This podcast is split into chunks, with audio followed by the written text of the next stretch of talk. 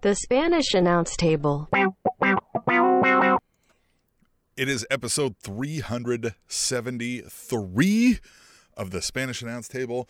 Uh, I'm back. Tom flew solo last week, did a great job doing so, I might add, and all is well. No, no breaks in your podcast listenership or Back, Tom enjoyment. flew solo And last so, yeah, week, did a we're great good. job Oops. doing so. I might add. some feedback here in my headphones, but go ahead, Tom. How are No- you? no breaks. I am doing well. I tell you what, it's another great Thursday in Kansas City, another snowy, uh, wintry mix to approach the weekend, and everything was good. Uh, great, fantastic episode of AEW Dynamite. Uh, we also got some uh, Elimination Chamber bullshit to talk about. And then obviously we got some news. I tell you what, the news never stops in this wacky world.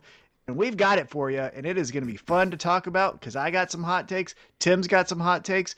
Uh, we got some praise. We got some disses. It's all going to be in here on this episode of the Spanish Yeah. Announce Table. I'm and excited for it so. Without any further ado, let's get right to informing your ass with the mother loving news.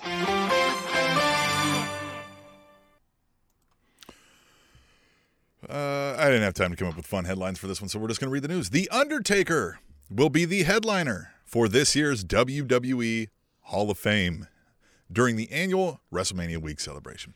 The New York Post broke the news this week, which was quickly confirmed by WWE. And of course, you know, they did all of their packages. And I, I think the moment we knew Undertaker said, I'm retired, and they were like, WrestleMania's in Dallas in two years, everybody was like, okay. Or one year, Yeah. whatever it was. Everybody's like, that's where it's going to be. It's going to be the biggest WrestleMania ever, right? They're going to have, well, maybe. I think they thought they might be able to fill that thing with, with 100,000 plus people, but now they're doing two for one sales, I see. So, um, I, I have no Yeah. doubts it'll be full, but whether or not they get a charge, you know, a couple hundred bucks a ticket like they have been accustomed to, we'll see. Well, so don't you think the luster is off of Undertaker going to the Hall of Fame? Because pre pandemic, right, when he was before he did the 10 million interviews, the thing about the Hall of Fame for Undertaker is would he stay in character? Would he be Mark Calaway? What's Mark Calaway's thoughts on the industry and, you know, his fellow contemporaries and who was his friends? And, you know, we may think there was a Yokozuna and obviously Kane was probably close with him, but like who else, right? And that was the whole intrigue, at least for me, of like Undertaker goes into the Hall of Fame. But and no no diss on him. Obviously, uh, maybe he got paid for some of these interviews, but he just went on a media tour and just was like, "Here's Mark Calaway. I'm on Joe Rogan. I'm on Pat McAfee. I'm on uh, this show and that show and here and here and here." And it's like now he's going into the Hall of Fame, and it's it's like I already know what you're gonna say. Like I get it. I've already I've already heard it. So Yeah, we've heard every story, haven't we? I feel like it, right? Like the two ses- sessions of Stone Cold's podcast. Uh, again, he's done the Joe Rogan for two and a half hours. I just feel like Yeah. the And whole thing is. we might not have heard every story. We haven't heard every story. But I bet the remaining stories are eerily similar right. to the stories we've already heard. Thereby, we've already heard every story. yeah, we discussed so, this. 90s wrestling, 80s wrestling was very much show up, you know, uh, mentally and physically abuse some young kids uh, in the locker room and, and, and, you know, in front of the crowd, and then go drink until we get passed out and probably rape and probably do a lot of drugs. I, I mean, yeah, not every single wrestler, but a, a general consensus. That yeah, seems probably. to be like what they were proud of, even. Right? Yeah, Like, it seems to yeah, be like yeah. that's how they, you know. So, huh, I mean, look, you know, we're gonna hear the tear-stained speech of Mark Calaway and what the that's the WWE meant to him, but But that's the thing. I don't think so. I Hmm. think uh, the intrigue was how was he going to be not being the Undertaker, talking for a long period of time, and I, we know it, right? He's gonna be kind of reserved and a little bit shy, but still be a macho man, and he's gonna tell tell you about you know Yeah. Yoko and all these mildly humorous, stars. corny dad jokes. Yeah, and so it's like the, the whole thing for me, and maybe I'm just speaking for myself, but the whole thing for Undertaker going to the Hall of Fame was one who would induct him because that's still intriguing, right? And eventually we'll probably get that story. but then what would he what would he sound like? But the second part, he's already done a million times. Like I'm at to the point now where it's like Undertaker's going to be on fill in the name fill in the name broadcast or uh, podcast. I'm like I've already heard it. I I know it's going to be, so I'm good. So uh, I guess now here's the inter- uh, interesting question that I'll pose to you, Tim. Undertaker, iconic character. Everyone within WWE thinks of this guy as like god tier. So, do you put him in by himself? Who else would you put in there? What would you do with that? Oh, do you mean like nobody else but the Undertaker goes in this year? Is that kind of what yeah. Yeah. Would you say because because here's the other thing. If you noticed when they announced Undertaker for Hall of, for the Hall of Fame, they also said it's a two for one event. It's going to be SmackDown and then the Hall of Fame and SmackDown's two hours. I I can't really see now. They've done WrestleManias for seven hours, so I could see it. But I'm saying like an event for four hours, five hours. Well, and so I, I think a thing they have discussed quite a bit over the years is that they've really struggled in how to tighten up the ship that is the Hall of Fame ceremony. Mm-hmm. Uh, they've had to send Kane out to fucking scare some people. They've had to like be like, listen, we're going to record this beforehand and chop out half of this shit and it's still too long. And we have floated the concern of, man, you're putting seven, eight people in every year. There ain't seven, eight people each individual year that mm-hmm. are Hall of Fame worthy. Yeah. So it seems like a major knee jerk reaction to go back to one, albeit if you were going to name somebody going into the Hall of Fame from now and the next 20 years, I don't know that you're going to come up with a name bigger than The Undertaker that would warrant the single person Hall of Fame. So also on top of that, if you paid attention to the announcement on WWE programming, that goddamn uh, highlight package, uh, I missed a birthday. It was like 12 hours long. So yeah, if just that's like just the entrance. that's what I'm saying. It's like if that's just the announcement for it, how long are we going to get uh induction speech and then, you know, Undertaker speech itself. So I think so, it's going to be one. So the other aspect of that is, is we we said he's kind of reserved and diminutive, mm-hmm. you know, in his speech, and, and isn't like isn't a super bragging guy or anything. Um, however, what I have noticed is he's kind of like that guy who doesn't get to talk to many folks much, and you let him start going, and then he doesn't stop, and you're right. like, yeah, man, dude, do you have a point here? Mm-hmm. And that could happen, and they're not sending Kane out to tell the Undertaker wrap it up, B, right? Like yeah. they're just gonna let him go.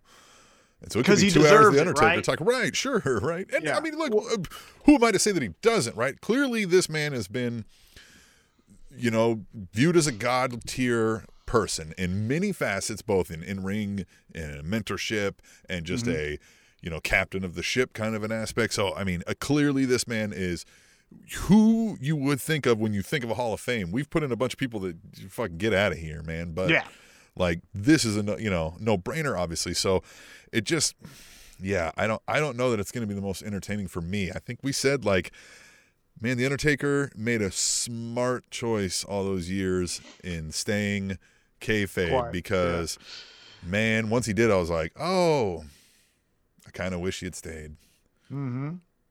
Like I yeah, wish this and, was the first time we got it. And that's that's the thing. But you know, times passed. But that's decisions were made. They right. made money. You know what I mean? Like yeah. they didn't know if he was going to live. You know what I mean? Like we got to cash in on this. If you're actually retired, we're cashing in now. So you you know what I mean? A lot of times people mm-hmm. who do these kind of things, right? They live on the road. They work constantly. They're you know 70 hours dedicated to their craft like once they retire they die you know what i mean yeah. like it's they don't know what to do with themselves you know mm-hmm. and i'm not saying undertaker doesn't know what to do with himself or anything i have no clue um, but i'm sure they were like hey man, you know, if you don't want to retire until Texas, we get it, but like we're cashing in on the fucking mm-hmm. Mark Calaway train now. Yeah. Yeah, I think again, I think the biggest tell for me that it's just going to be Undertaker by himself, and again, I could be wrong, but the two for one. I just don't see a typical yeah. Hall of Fame is three hours. So that, yeah, even if it's shortened, even if let's say they put three, the other two are just going to be like you know, let's say they put a woman in a, in a celebrity, you know, like they're gonna be yeah. like, oh, fuck, Who there's else? nobody to to match right that intensity. Now nobody will match, nobody will match, but fuck, no, this isn't even. This is like this is like NFL Hall of Famer and your high school state champion is up here to speak. You know, it would just yeah. So maybe you're right. Maybe it's a hey, look, man, we do too many of these too often. If one year we don't even mention it, we're just like Undertaker, and we only do Undertaker. And anytime anybody asks, we'll be like, dude, Undertaker. Yeah, and yeah. you got SmackDown, and you got a SmackDown, right? That leads into WrestleMania. Pal. So whatever, yeah. right? It's fine. SmackDown, pal. We gave you a soda. Yeah, I think that's what happens. Yeah. All right. Well, then we will move on to the next news story. The next mother loving news story.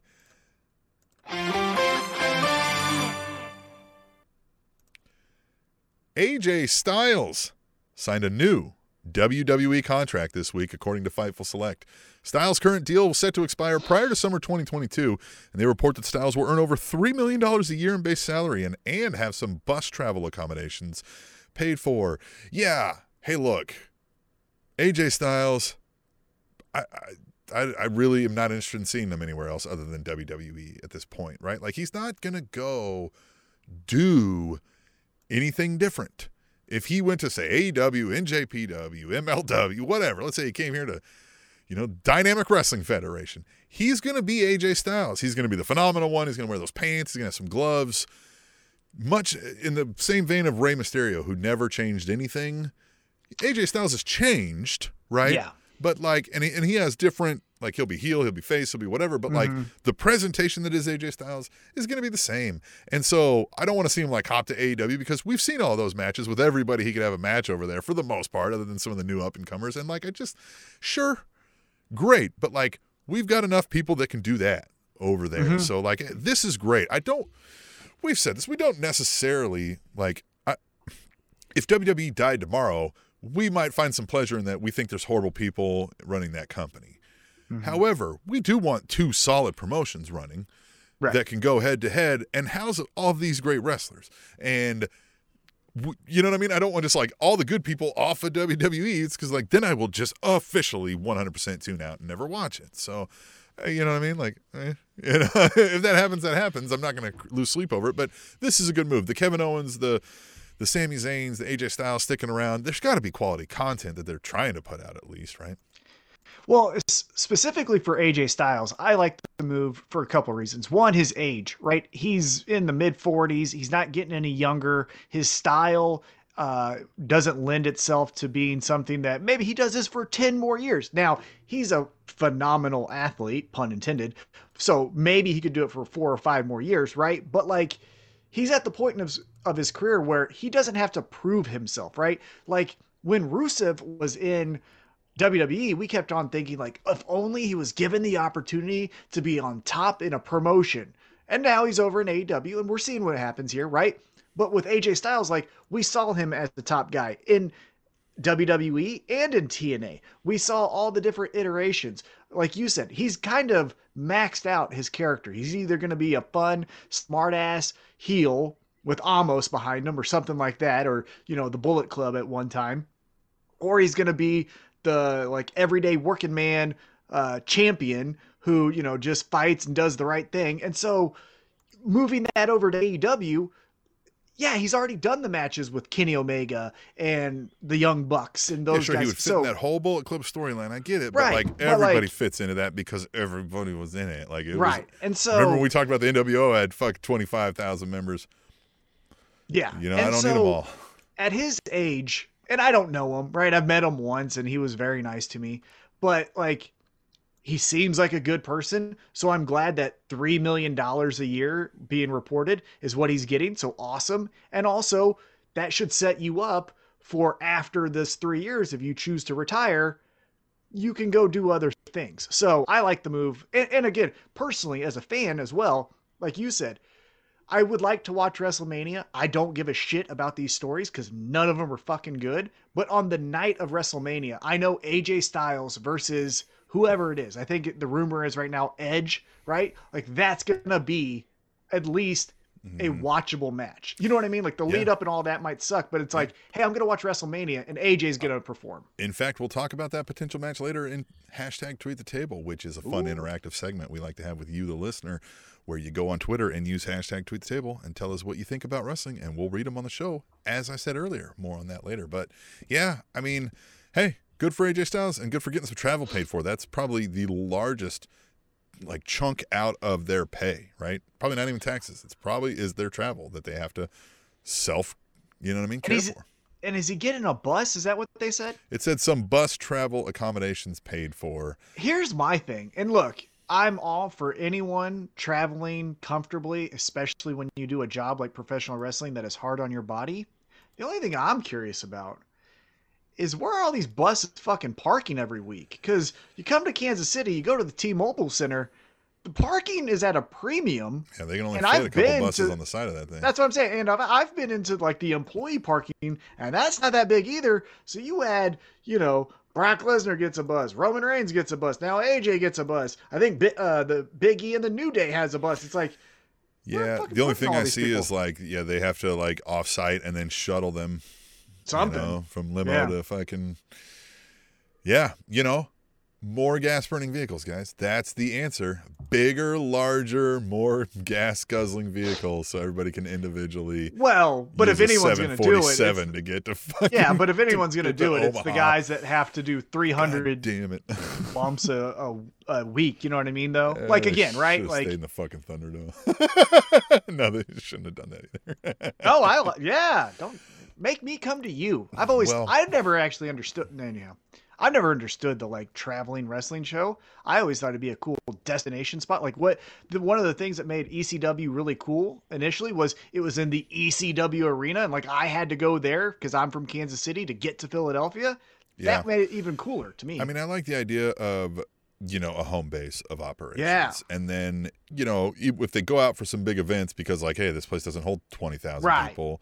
I Yeah. get it. I mean, that does suck for the local crowd to be like, you leave for the big events and we're here eh, shut up. all, all the time. But like, I mean, hey, look, if if twenty thousand of you would show up to the fucking one down the Mhm. street, then maybe we do that. But we can't Yeah. do that, right? So, um, but I get it. Again, like you're gonna sell more merch on the road to places that haven't seen you, and that's you know, it's all capitalism, baby. All right, let's get back into the news, the pro wrestling news, the other news. Cesaro did not sign a new WWE contract this week, according to PW Insider, who reports that Cesaro and WWE could not come to terms on a new agreement, and Cesaro declined an extension and is now an unrestricted free agent without any no compete clauses. Cesaro joined WWE in 2011 and held the United States and Tag Team Championships during his run with the company. His last WWE televised match was on February 11 and a SmackDown loss to Baron Corbin. That's funny. That's when you know it's Uh, over, right? yeah, you, that's when you know it's time to leave. Uh, don't go to AEW. I Yeah. look. Here, here's one thing that I also want to bring up is. Did you see that there was the wrestling awards, right? The Wrestling Observer yeah, News Awards. awards or whatever. it is. Yeah, and the third promotion was New Japan. And here's what I'd like to just retort with New Japan being the third best wrestling promotion in the world. Suck an asshole. That's t- completely wrong. That company hasn't produced a new star in six years. It's been the same five fucking people wrestling each other, circle jerking. And if it wasn't for like good wrestling matches, there'd be nothing because they don't tell any new stories. It's all the same fucking people. There's no women. There's no minorities except for a white guy, right? There's random Kenny Omega white guy or Jay White white guy. And so, like, fuck that promotion. I, I really came around to that because, like, when I saw it that high, again, I'm not saying it's a bad promotion. Like, I will watch Wrestle Kingdom and things like that, but like, that is a company more than AEW, more Yeah. than WWE, more than any of you know GCW that needs like a, a shot of new blood. And Cesaro, we've crowned as this like uncrowned champion in the ring, right? He's the best wrestler in the world, or at least top five. Go prove it over there, man. Yeah, now see, again, do whatever Well, you want, the but whole for thing me, with go over this- do over there. with like the Pro Wrestling Illustrated awards and shit is there's no legitimate actual journalism going on in pro wrestling journalism, right? There's no legit Some. organization. I mean, there's some that like Report business numbers and things yes, like that. Yes, but they are all two a one ran by. uh, You could count the people on one to two hands, right? Like Mhm. these are not what we think of in like the outside world of like journalism organizations that are going to have all these fact checkings. They're going to run data analytics and they're going to like compare. Yeah, I numbers. get what you're saying. So like Mhm. Dave Meltzer and maybe some people that he might employ on the side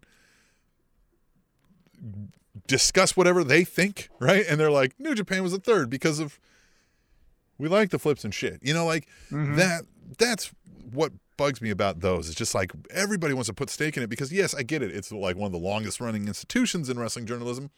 But that's just because Dave Meltzer never quit doing it. Right. Yeah. You know what I mean? yeah. Like- Yeah.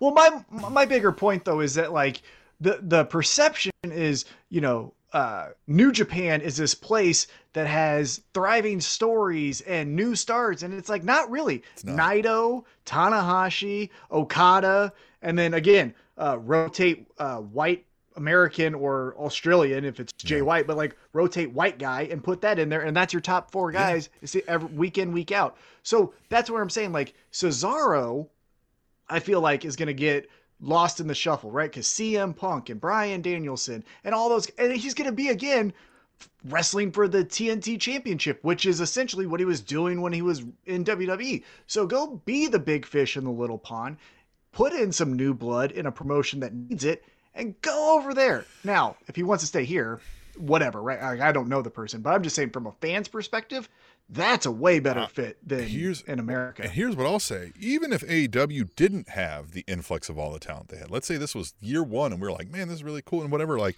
I still don't want Cesaro going over there because Cesaro is not moving the needle, from my perspective, on anything. As we've discussed, we like storylines, we like Yeah. characters, we like, you know what I mean, subtlety. Cesaro brings none of that. Cesaro is a master athlete. Cesaro is a specimen of like his size and weight and the shit he can do and the way he can make other people look is mag- magnificent, right? Like mm-hmm. nobody's denying that. That's the reason I don't watch New Japan is because that's all I'm going to get out of that. Because like, you know, yeah, they do some shows that are, you know, in English commentary, but they're still not presenting these storylines like that to where the average American, you know, is going to Mhm. follow this. And if he goes over to AEW, I don't think he's suddenly magically free to allow to unleash his creative genius, right?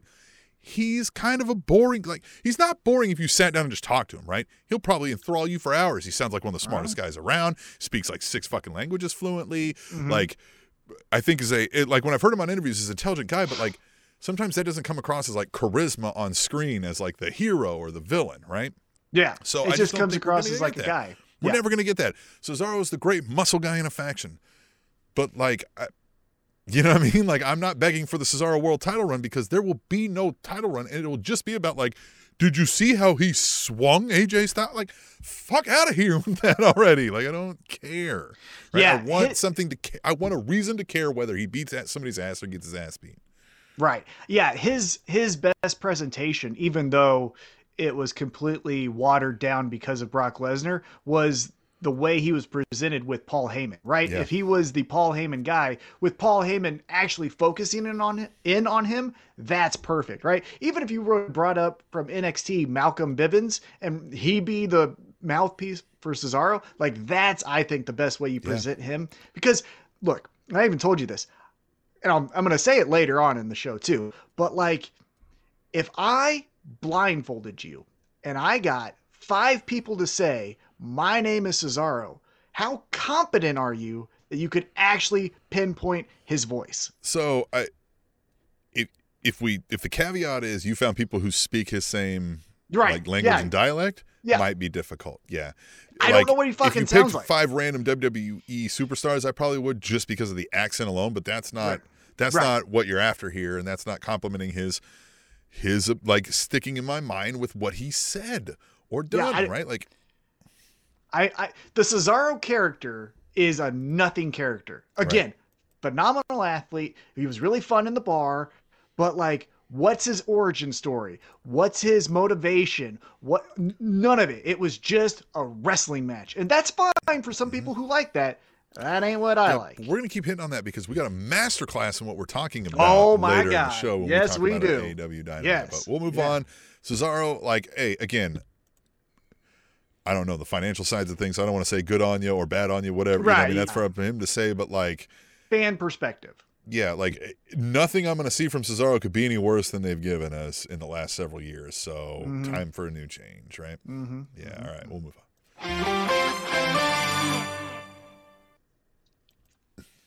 Bobby Lashley will miss months of in ring action as he will be undergoing shoulder surgery following an injury suffered at the Royal Rumble event, according to a report from a former WWE writer who also claims the concussion angle at the Elimination Chamber was written in order to cover up Lashley's inability to perform in ring at current time. How fucking stupid is this company? How fucking stupid is this company? For I'm gonna lay down the reasons of why this is the dumbest fucking thing that they could have done. It's a shoulder injury. Mhm. So just say it's a shoulder injury. Right. Why did we say concussion protocol even on the same night that Madcap Moss or whatever probably got concussed? So, and let me he pause you going. before you keep on going. The the whole reason I hate that is let's dive into the world of kayfabe, right? We're all pretending this is real, right? Mm-hmm. We're not pretending. We all believe this is real. Right. Um, The goal of the wrestling match is to knock your opponent out so you can hold them down for three seconds. That's a fucking concussion. Mm-hmm. The goal of the wrestling match is to concuss your fucking wrestler. I mean, not everybody knocks somebody out and pin, but like that's one of the ways you do it. It's yeah. one of the ways you do it. So like nobody would be able to wrestle two matches in a row for months. Months. It would be more like real fighting. Right? Mm-hmm. Like there's a reason fighters aren't allowed to just like fight every fucking night. Right. Like that one bothered me so much. And yeah, you're I mean, you're right. Like it's a shoulder injury. Why wasn't he attacked in the back, thereby leaving a potential inroad when he comes back? And Yeah, you know he's going to be gone for several months with a shoulder injury and a concussion angle which, a week tops. like Well, yeah. I mean, it shouldn't be, but fuck? yes, I, I, fuck? What the I get what you're saying. Yeah, like it, it, you know, football players sometimes miss a week or two weeks, right? But he's going to be missing months, right? Like four months probably. Yeah, and so just you could have even done all the same things, but just he lands on his shoulder and can't compete. It could have been as easy as that. But like on the same night earlier, and you had a like time too. It wasn't like the match right before. You had time that after Madcap Moss spikes his head into the ring, go like, ooh, let's not go with the concussion thing in the main event then. But they don't even fucking pay attention to that shit. They just go, the train must go forward, the train must go forward, and they look like fucking idiots. It's a stupid fucking company, man. Dude, Madcap Moss. That's a how I felt. man. but that's how I felt. Yeah, that I got like, oh, I got tingles Yeah, because my that- yeah. That's exactly So- how I felt. the camera Oh. cut right to Baron Corbin right when it happened, and he thought he was dead. Yeah. He hit the ground like, oh my Yeah. god, he's fucking dead. I don't know how he didn't sustain some kind of injury. Tough. I don't know his background, but you know, Christ. Neck fucking- exercises and When things you like see it in slow motion, it literally compresses. I was like, how did he not? Mhm. He should have like three fucking broken vertebrae right now. He should be in a neck collar like how I was. He, yeah, I'm like I was like Austin. You know what I mean? Like fucking all of them that way. Man. Yeah. But anyhow, with yeah, with Bobby Lashley, it sh- if it's a shoulder injury, make it a shoulder injury. It made no sense. You guys are the dumbest. Again, it makes it the way more like he looks way less like. Well, like, and it's that's it? just Again, Yeah. because all the maneuvers they take in that wrestling match were worse than that fucking fall to the glass. yeah, the stomp from Seth Rollins. You're you're good the next week. Now I get it. Like concussions are that way. Sometimes it's like you know what I mean. It's the slight hit. It's because it's how the brain moves in the. you know, Again, but like uh, That's ugh. that's outliers. Yeah, th- what a dumb fucking reason to have Bobby Lashley miss. Not uh, the legit injury was the dumb reason. I'm saying the storyline. Yeah. Just again, who likes this shit? who's who likes it? They write. They wrote that. Like Yeah. I'm getting to the point now where if someone's like, "I'm excited for blood," I'm gonna fucking choke them. Like I can't take it anymore because it doesn't make any fucking sense why you guys like this shit. Like I'm dead serious. It really doesn't. It really doesn't. Like, Well, what is it? Please, someone fucking write me a letter or something. I'm gonna Well, look. mm, I just it works me up because they don't have to be that bad. It doesn't have to be that bad. It Mm-hmm. Well, doesn't. It's just a little effort and thought. Just fucking think, man. God. Well, let's see if you like this. Damian Priest has now been the WWE United States Champion for 188 days and counting, making him the longest running U.S. champion since Dean Ambrose held the title for 351 days, spanning March or May 2013 to April 2014. Priest also is now the longest reigning U.S. champion under the current belt design, which sucks. Um, yes, I Damian Priest, friend of the show, like the Hey. Damian Priest, um, you know, guy, and the character, like the way they're starting to go into now, where like, is he Damien or is he a priest, right? Like, is it his good side or is it his bad side, the angel side or devil side? All that's great. But man, I just, you know, it's WWE. Like, they just, that's it. Like, that is all they've said about it. And he just gets a little angry sometimes. And, and that's as much as we're getting. And like, apparently that's enough to carry a storyline now. Well, you know, uh, the pay per views that I've seen him, and when I was at the Royal Rumble when he entered into the ring, everything's fine. Nothing is like catastrophically stupid like the Bobby Lashley storyline. But also, yeah, there, there's no rhyme or reason of what he's doing. Why why does he get mad so quick? What makes him do that? Does he understand why he gets mad so quick? Like, does he understand how to control it? It just none of those things are told to us. It's just, hey, this might happen. Isn't it fun? No. Well, and and it's that like they're told to us, but like Damian Priest has been around for well, a couple of years, and you never mentioned this before. Like he never had these tendencies, which I get sometimes they do it, but like yeah, those are, can develop, just, but like again, know. tell me how it developed. Why did it develop? there was Yeah, that- no nothing sparked. Like at least with the Happy Corbin, we got he was poor, and then he like got lucky, and now he was like, I'm happy because I'm lucky, and like fucking rich now, I'm happy. yeah. How does how does Happy Corbin have more character development than ninety percent of the roster? How does that happen? yeah. And he's the one that sucks, right? Everyone will say like he's the one that sucks. I can tell And you. I don't think he does. Corbin- Like I think he's right. like I oh, think I he's think good. he's great. Yeah. I think he's great. Yeah. Uh, but again, it's the it's the like WWE heel that you're losing to, right? It's the made by Vince product. yeah, everybody being pushed to us. unilaterally is like Baron Corbin, like this again, right? Right. But I can tell you, I can tell you what the characters' motivations are. I can tell you how we got to this point. I can't tell you about not, the rest of the roster, except for maybe Roman. But that's it. Yeah. No one else. It's fucking dumb. Yeah, it is bad. All right, we'll go into the final story. This one's a little better, I think. I think a little better. Right.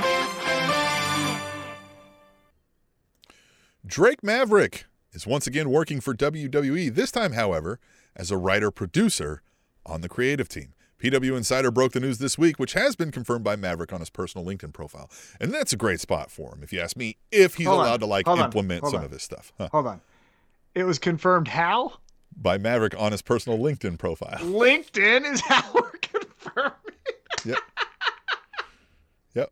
Well, they checked out his LinkedIn and he was like, "Hey, I took this new role," and everyone's like, "Great." that's, the that's solid journalism. way- I know, but that's the nerdiest way to confirm something. LinkedIn. hey, man, it's social media for professionals. Tom. Tom, LinkedIn is where you go to to network and you enhance your career. I'm assuming you're gonna put that you're taking a new position when you take a new position uh, on your LinkedIn. Yeah, because if, if this doesn't work out, I But you're not a WWE job, but I'm superstar. not a W. Well, but when you became a WWE producer, you then would, right? My Oh my god, that's the dumbest thing ever. Not Twitter. Yeah. We were on LinkedIn. LinkedIn. Yes, Oh, I think I saw it on his Pinterest also. Yeah, exactly. Yeah. He's got new he's got his story ideas on Pinterest and you can buy his new shirts on Etsy. Fucking Jesus. Uh, but what's he gonna do? No offense to him. I maybe his so again, I are think gonna be great. I think we always thought like he was unilaterally a funny guy, had some creative stuff. Now, if he's mean- allowed to actually implement some stuff, but we hear all the time about people going to WWE as like a writer producer, and like you sit in a room and they're like, yeah, whatever, and it's still whatever Vince came up with, right? Like half the time, like they're there to just refine, like actually write what Vince spit out at them. Yeah, and no offense to him at all, but like the the funny aspects of his character was the dynamic between small guy, bigger guy, Yeah. right? What is he going to tell someone? So, I mean, I hey, think- if you're small, I think we saw it better this." in Impact when he was, you know, Rockstar Spud and was dealing with EC3 and all that kind of stuff. And, you know what I mean? And then some of the little vignettes that he produced on his own. I think he's got some creativeness in him. And I think he clearly loves this industry. And, you know what I mean? It's something that's after it. It's just, I don't think that's the place where that's going to be allowed to to be played out. Maybe you should have went to control your own narrative, I guess, or whatever the fuck that thing is. I mean, yeah. Oh, control your own narrative. That fucking that's dumpster suck. fire. That's Well, yeah. real bad. Do you know the people involved? That is going to be a less polished version of Lucha Underground. Oh, that's giving it way too much credit. That's Yeah. gonna be a less less polished version of GCW. Like Oh, yeah, it's or gonna even just the the weird creepy impact, right? yeah. The, like sci-fi impact, oh, and they're just gonna the push Sammy all their Callihan impact. Yeah, That's but be that's less- just they're God, just that gonna push all their there, too, anti-vax narratives and you can't control me bullshit. Fucking cool, cool guys. Hey, go go to Nobody's stopping you from making that bullshit, right? Yeah, exactly. No one stopped your fucking narrative, pal. Yeah. Idiot. God, those guys. Yeah, yeah, I'm not looking forward to that. But that was the news, man. That was the mother loving news. Unless you had any other stories that uh, I missed. So if he gets fired from his writing job, d- like where does he go then? Control your narrative. It has to because I mean because at this point now you just look like uh, a coattail WWE guy, Hmm. right? Like I wanted to be a wrestler, you're fired. Okay, but can I come back on NXT? Sure. Well, we don't like you there. You're fired. Well, can I try to write? Sure. You're fired. And then it's like, well, can I just I don't know, can I uh, put the ring together? It's like, dude, you look pathetic. How many times are they gonna like smack you in the face and you're just like, no, no, no, it's cool, stay. yeah, how many times I can tell you you're not good enough. Yeah, and then you're just like, no, no, no, this is the place for me. Nah, it ain't. It ain't, pal. Well, I mean, again, maybe, but I'm just saying, if you get fired here, yikes. Yeah, if we hear released next year, And then hired again, then I'm just gonna be like, they're fucking with you. They just are Yeah. just. This is a fun joke for them. Just keep taking a pay look like cut every bitch. time they do this Yeah. to you, man. Like Yeah. again, it, I have no clue. He could be who knows. I don't know. Right, but it just it's weird. It's weird from an outsider's perspective that you would be told you suck Mhm. this many times and you still go back. But Yeah. whatevs. Well, you know what isn't whatevs and what doesn't suck is hashtag tweet the table. That is the fun interactive segment I talked about earlier where you have a voice. We are now the voice of the voiceless, and CM Punk said he doesn't give a fuck about you, doesn't care to be the voice of the voiceless anymore. I'm paraphrasing. We're here to be that, right? We are the podcast of the people, and we're going to give voice to your thoughts. You use hashtag tweet the table on Twitter, Mhm. you know, and we read them right here, just like at Devil Vamp, who says the worst title match of all time. Hashtag elimination chamber. Hashtag tweet the Oh. table. Close, but no. Still the worst title match in recent memory, right? We could probably find some Killer Kowalski, you know, nonsense in the 60s or 50s or whatever.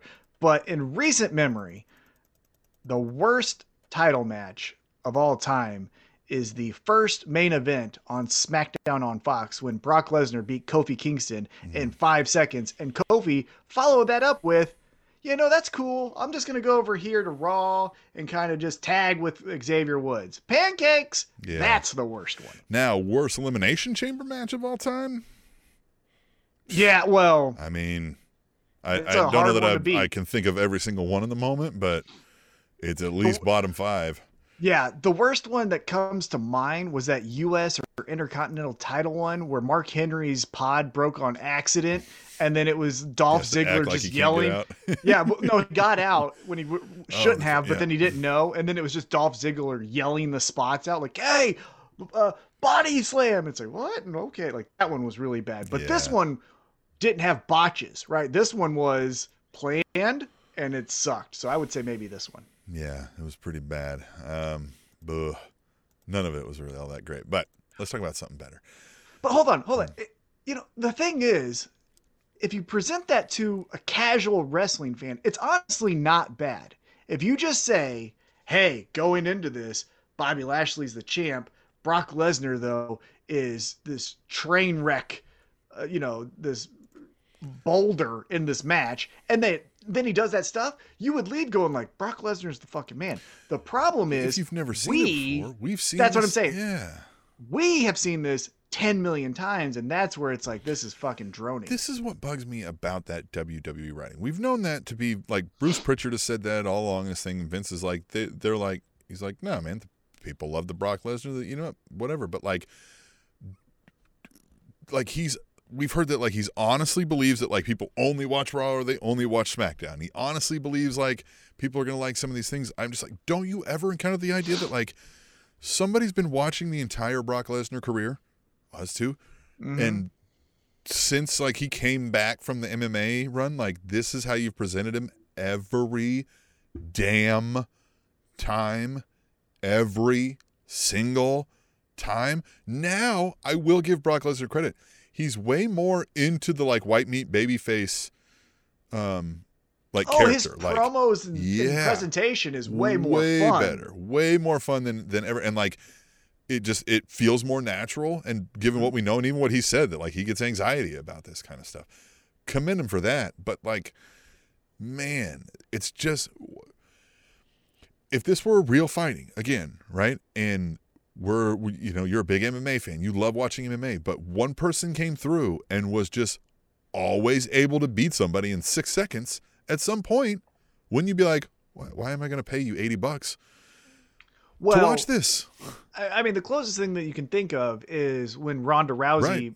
created Yeah. Mm-hmm. her stardom because it was it was first round arm. But if they were all the going 10 years of it, you Yeah. know what I mean? Like, I mean, the story. But here's the here's the thing that that screws them is the story is okay. This monster who's you know unconquerable, who's going to be the one that beats it? But we've already seen it. Roman Reigns has already done it, like in the last six months. So it's just like, oh, you just care about these two people, and everyone else can go sit in the back row. That's the part that's frustrating. Is Seth Rollins, Matt Riddle, uh, uh, who else was in that match? Uh, Austin Theory. They're just nothings. They're just nothings, and that's the part that's insulting. Is like yeah, I, I Brock never. has been beat, but then these guys can't even get close I to him. yeah, I can't take Austin Theory on a world title chase seriously Ever. if until Brock Lesnar is there is around because you told me it's a joke. Mhm. You know what I mean? You told me he hasn't the slightest chance in hell. I've got as good a chance Yeah. as Austin Theory does Right. against Brock Lesnar. And then here's the other thing. Let's let's jump back into uh, kayfabe land just for Mm-hmm. a quick moment. Kayfabe Uh, land. Yeah, Brock Lesnar is the dumbest fucking wrestler of all time. His kryptonite is a low blow. Wear a fucking cup. The only thing that is stopping you from 100% offense is a low blow from everyone. And more to that point, why he should wear a cup to protect himself there is the cup is not limiting his movements. He's not doing the flips and shit. He's Right. not doing a, you know a super kick here, right? You know what I mean? He's not even doing the figure four leg lock. He is literally picking up a motherfucker and throwing him like a sack of shit. Yeah, And that's it. It's it, well, and it's just like again, kayfabe land, right? Let's let's hop over to AEW, and again, I'm harping on this one particular character because I miss him, but apparently he's injured in real life, so maybe that's the reason. But like Miro's kryptonite is his neck, right? But like when you wrestle, you can't wear a neck brace or you can't, you know, protect that neck, but you can with your with your testicles, right? We know this. There is a cup protector that you can wear so that you're choosing not to wear it makes you look fucking dumb. In fact, I, I'm honestly surprised that his advocate never told him to never wear told it. him to wear it. yeah, because Protect the boys, Brock. Because that's the thing. It would be a little bit more interesting if the kryptonite to Brock Lesnar was his legitimately Achilles heel or his knee. You know what I mean? And because it'd be like, oh, well, Austin Theory did a drop kick to his knee. One bad That's knee. why he, right. he has one bad knee, and then he can't stand, and thereby he can't suplex you. And now there goes his offense because he only suplexes. Right. But like, Right? that he could prevent your offense by just wearing a cup and that he's not doing it just makes you look fucking dumb. you're just an idiot. Yeah. God, your top guy is uh, so dumb. I almost said too many other things, but such an idiot. All right. Well, I'm going to turn your mood around, Tom. All right, let's do it. at AUC Cata. He says one of the best things about that MJF promo was listening to the audience who had no clue what to do. No. Cheered because MJF got bullied, but we can't Yeah. cheer bullying in general, Right. and especially Yeah. can't cheer racial bullying. So we better stop. Hashtag tweet the table. Oh, this was amazing. And the screen have you seen the screenshots have come out? He It's legit. legitimately did this shit back Yeah. in like like 11 years ago or whatever it was. So insane. But so this- insane. this is everything for us. I'm going to speak on your behalf just a little bit here, but like this is everything that we love, right? Have your flips and shits and all of that stuff. And there is a spot in wrestling because wrestling's big enough for all of We're gonna get where an you amazing guys match out of that. this. We're gonna get Right. that. We're gonna But- get that. But also, But like this, This. is the origin story of MJF. Now you understand why he's so vindictive and why he doesn't trust anyone and why he puts his thumb down on, you know, the Darby Allins of the world because he probably sees himself as a Darby Allin, but he doesn't want to be that because he got vulnerable and got hurt. So he can't do that again. So Darby Allin has to suffer for this, right? Like now everything makes more sense of like who MJF is. I can tell you now why MJF is a prick. Now I could have told you a little bit beforehand because of the rich and da da da da da. But now it's like the Yeah. complete origin story well, of it. now we know why he was so affected by the CM Punk comment and things like this. And Yeah. like, yeah. Now also, so again, this is amazing. I mean, we could do the whole podcast just on oh this yeah. promo. Oh yeah. But also, credit to CM Punk in this. Not to grab a microphone and say, like, oh, I think you're pulling one over on me and all that. No, he just came out and was just like, wait a minute, was that real? And then He, MJF he- he was like, even like, dude, what the fuck? right? Like yeah, he was like, even if like, you would have told me that, we could have squashed this a long time ago. yeah. I like, would have bought you a MJF drink, and I don't even drink. Right? Yeah, but like that MJF doesn't even look at him or acknowledge him, and he walked out of the ring. And then it, now, th- this is the amazing thing about this. So like, what? What? this is why this promo is an example of what we've talked about. And, and it's one of the things I don't get why the same people who love all these fucking comic book movies are the same people who love the flips and shit wrestling with no storylines. Because it bothers me, right? Like that that they're not marrying these two together. So like w- I've said from the start of this show, not only do we liken pro wrestling to Cirque du Soleil more than actual sporting event, mm-hmm. I've likened it to a live action comic book. Like a comic book has come to life, right? You have mm-hmm. some random characters, and in these comic books, books and movies and all that shit, the origin story is an important phrase, right? Everybody's got an origin story, and everybody's got like a backstory, even in the movies, because that's what makes it fucking exciting for that final blow off fight. We don't care to see like Thanos versus Captain Skullfucker, you know, 16 times because they do cool fucking CGI. Like, you mm-hmm. care about the story. So, like, why? Like, this stuff isn't the norm, is what bothers me. This is light years above anything we've seen, and I'm even putting it above the the Roman Reigns thing. The Roman Reigns thing when he first started doing his shit with the Usos was the only thing that's come close, right? yeah, Only thing that's come close. This is this is like origin story to why he became a wrestler, why he's a prick, why he's so interested in, in the CM Punk thing. It's not just professional jealousy and fuck this guy is on top. No, like, no man, like we've never like we met, but like we don't know each other, but like this is personal. you know what I mean? Like you were my fucking hero, man. And you Yeah. abandoned it, which is even as we've said, we didn't understand why some people felt this way. We know a thousand wrestling fans that I've talked to who felt this way when mm-hmm. CM Punk left. I've had people that I knew since high school tell me that they used to watch wrestling, but when CM Punk left, they gave up on it. Yep. Right? Yeah. And this just fits so perfectly. And then to know from the Twitter sphere and shit that it's all actually fucking true, that he literally Well, said this shit yeah. back then I mean, is that's amazing.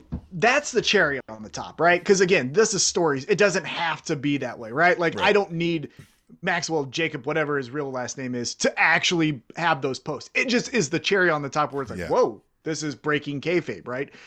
What I love about this is we've always been saying, you know, since we've started this podcast, we enjoy the grays, right? Yeah. There's not just black and white where I'm a bad guy and I'm a good guy and we fight. Like now this is the perfect color of gray because and who knows what happens next week, right? It could get flipped on its head again, and then we're like, yeah, MJF is a fucking prick, right? But for right now, if this match is tonight, I don't know how I feel because Yeah. CM Punk is legitimate in his feelings towards MJF, right? He has cost him a lot of pain, and you know the Powerbomb Symphony from Wardlow that MJF ordered, and all of those But things. he did just kind of turn his back on all of his fans who apparently followed him like a messiah. Right. And so both guys, you understand their motive Yeah. for going after MJF each now other. currently in like he embodies a lot of the like IWC pro wrestling fandoms. Like he is the embodiment of like like okay, yeah, you came back, man, but like where were you? Do you know how bad it sucked? like is how they feel. Like do you know how bad this shit sucked? And yeah, Yeah. you're back, but like uh, it's not the same, right? Like it's not the same. Right. But CM Punk has legitimate beef with MJF because of the, all the past He's weeks. actually been fucking with him, right? Right. So it's like you understand why CM Punk wants this revenge on MJF. It's not just this hero who's not aware of his fans and then one fan gets hurt and then they have this It's thing. It's also so great that like so CM Punk has made a career out of like saying the asshole thing to rile up somebody as an assholish thing. Here he said the assholish thing, trying to be an asshole, but didn't realize he was being the biggest asshole on the face of the earth in that moment. That this was Mm-hmm. like a stab to the heart, right? Like to him, it was like he was like just trying to belittle him. And so it's almost like, yeah, you were trying to make an insult, but you really put your foot in your mouth on this one. you know what I mean? Like you Yeah. made it about like somebody's heart now, you know? Mhm. Oh, Yes. crazy, crazy good. It- this is this is fantastic. So This good. is I outstanding. mean, I, can't crying. I, I You can't what I mean? wait. I can't wait. That's Tony Schiavone felt bad for the guy. He was like, "Listen, my kids have ADD. Like, I understand. Like, this is a lot." He's like, "I can't believe what I heard." MJF's mom was on Twitter, fucking like, "Shit, I didn't realize you had a fucking soul."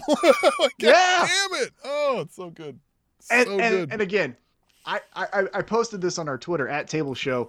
I still think the swerve is coming, right? I don't think that we're gonna completely oh, abandon still, this yeah. promo. He could be like, s- he's like, "Yeah, the tweets were there." He's like, "But I just said that so I get out of my football deal. Like, I, like I would have Well, had to no, fucking you know." So I, I still think that the the origin story will be there, right? But I think it's the and then I'm never going back. Whatever CM Punk does, he could hug me, he could apologize, he could say whatever he wants, but I'm never yeah, here's giving in to this. guy. So you know what I mean? It's I, we're all we're almost having that Hogan Rock moment, right? Where the crowd's like, nope, and then like MJF, like we're cheering him on in this match. We're like, all right, it, you know what I mean? You're you're coming up, but then he starts to just like take it too far and damn That's what I'm near kills CM Punk. And Yeah. he's like, stop, stop, stop, and he's like, you don't fucking, t-, you know what I mean? He's like.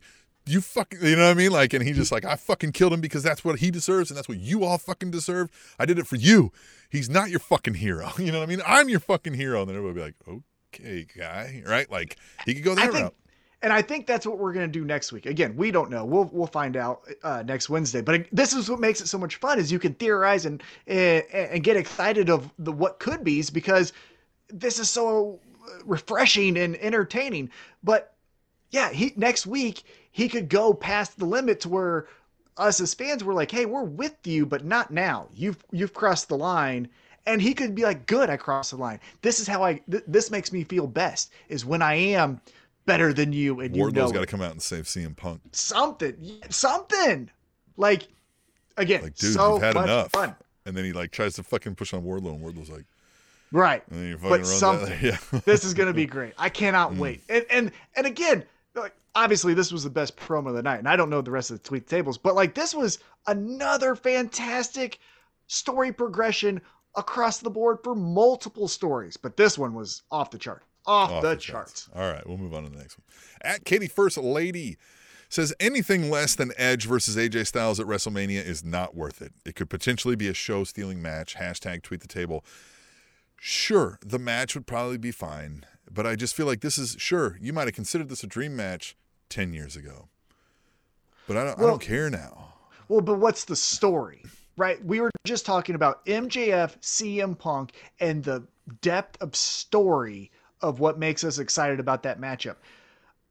If you the only way do this goes is Edge is fucking Mr. Grit again, and AJ Styles is You know what I mean? Well, the only thing I can think of, and again, we'll find out, right? But like the only thing I can think of is Edge when you were in to- uh, the top guy in WWE as the rated R superstar. I was a phenomenal one in TNA, and it's like, okay, we did that with Cena. Like, I don't, you know, Yeah, I don't. I don't think there's any story to be had. That's the deal. that's right? the hard part. for to make it a story that would be on that level. You'd have to start now, like right now, right now. And I just don't. I, what is Edge gonna say? What is AJ Styles gonna say back to Edge that we're gonna be like, I can't believe he fucking did that.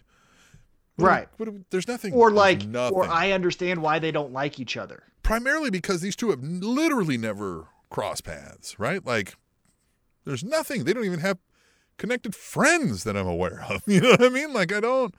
Yeah.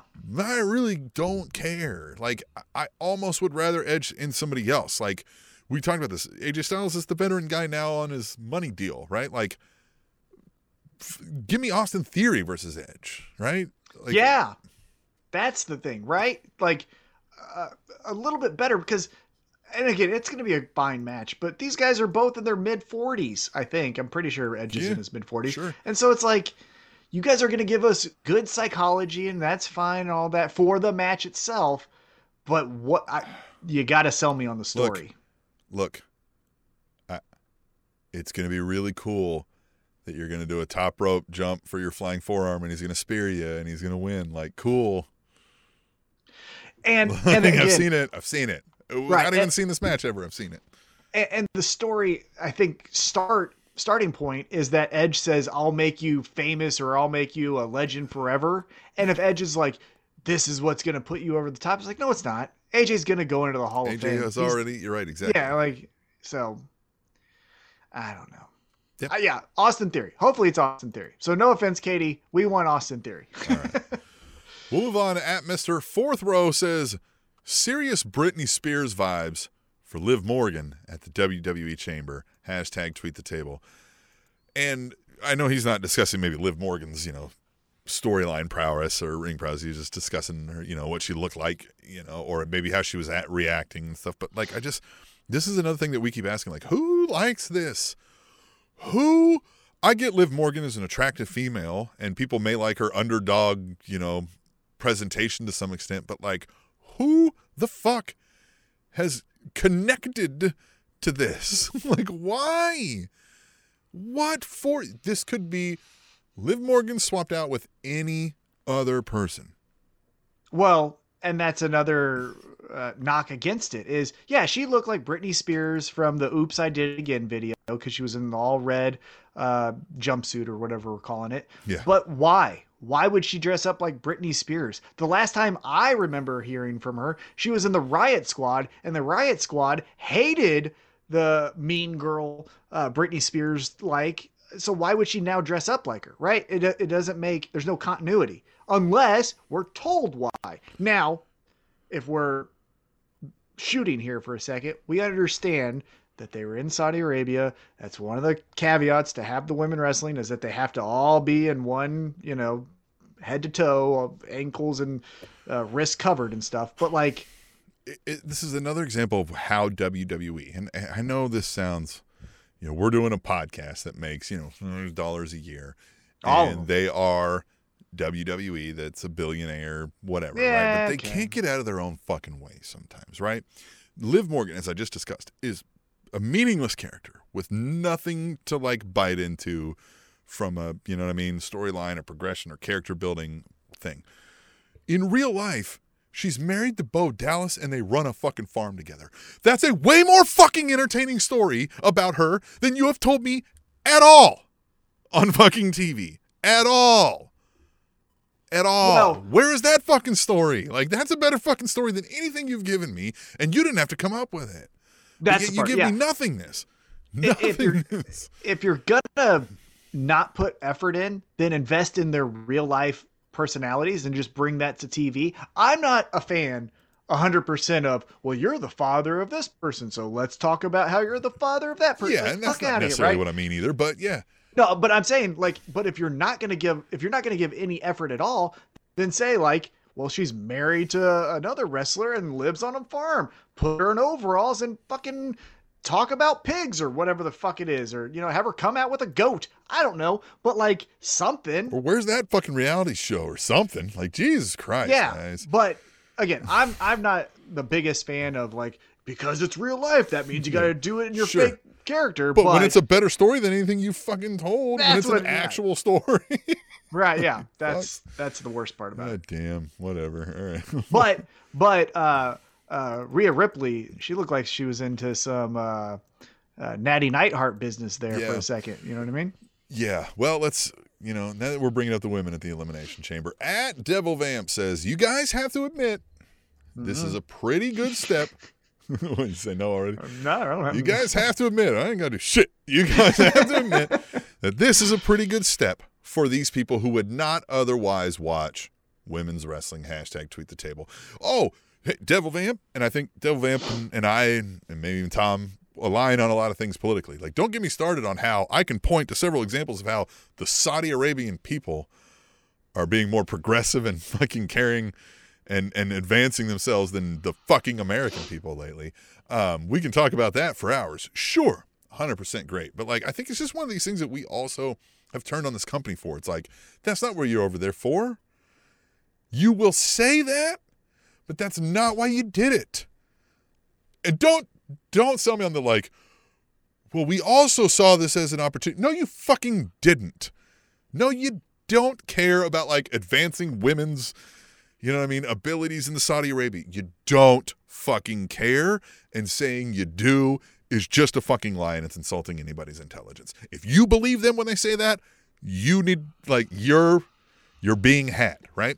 So it just is insulting to my intelligence to sit here and watch them. Then they also have to like cover up and shit like that. And like part of the problem with them over there is that they have to cover up and that they have to do these things, right? So I just, I, again, I go back to like, who fucking actually likes this?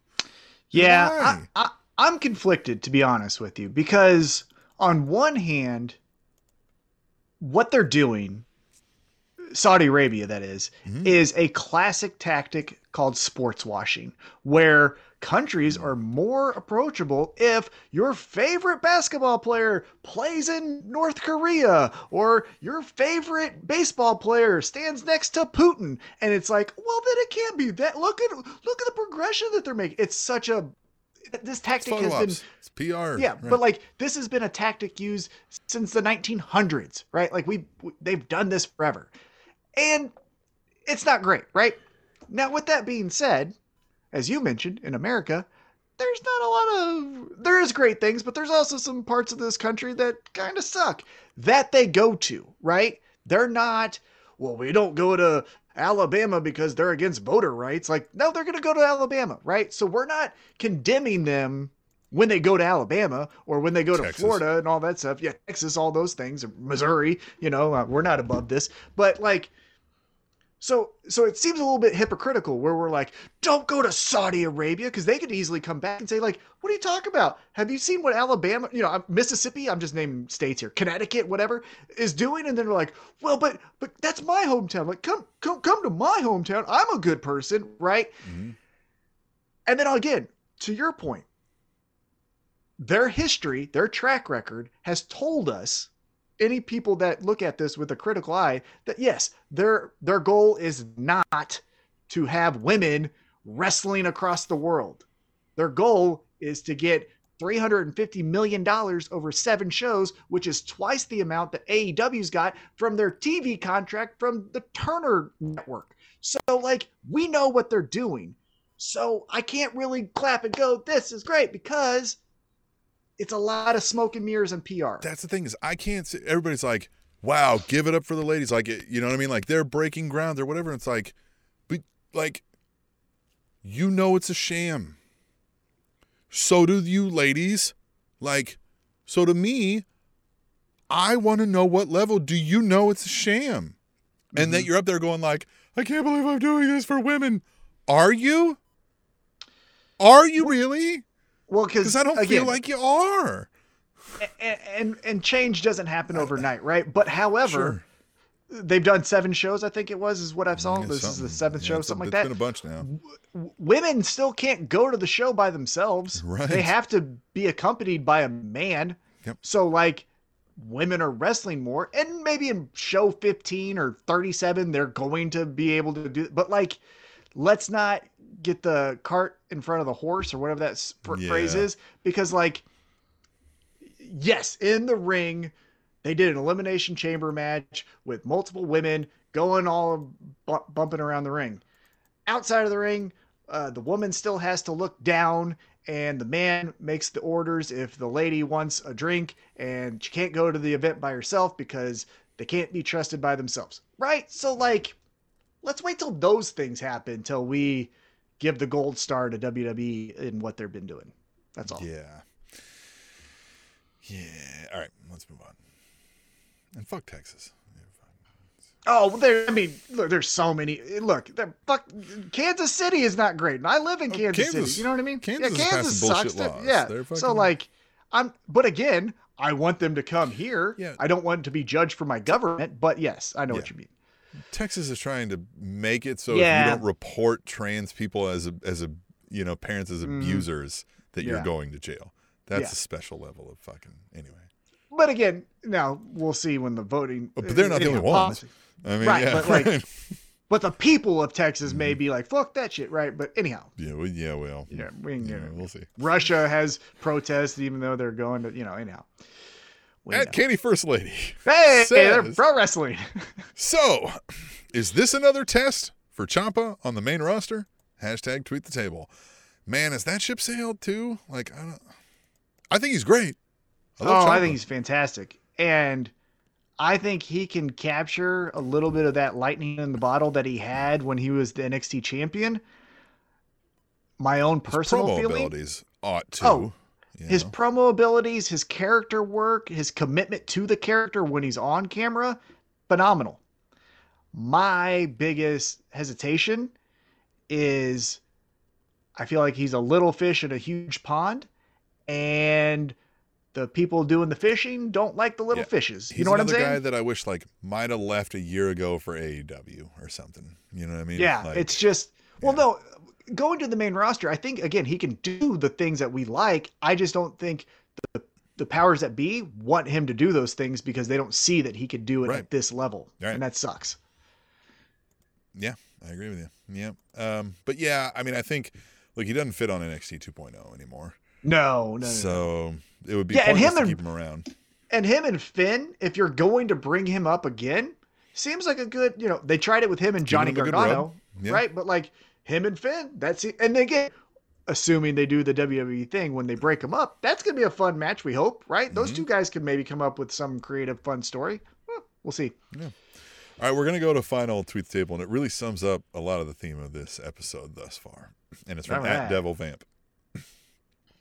He says, "At this point, my relationship with WWE feels like I am an abused spouse that keeps going back for more because quote they will change one day end quote. Smacked in the face again. Hashtag WWE Chamber. Hashtag tweet the table. And man, do I know all the feels that he's having. Uh, you had it, and I think you walked away before I did. Mhm. And man, that is a perfect way to describe it. And that's the way they treat it. And what's more insulting is that, like, they acknowledge it. Like, Bruce Pritchard says it in his podcast. Vince McMahon will say it to people. Like, no, the fucking public will eat whatever we give them. And fuck them. we, they're going to take it because I don't care if they like it or not. We need Cody Rhodes as Stardust, right? For example, right? Like, Yeah. fuck mm-hmm. them if they like it. They're buying it.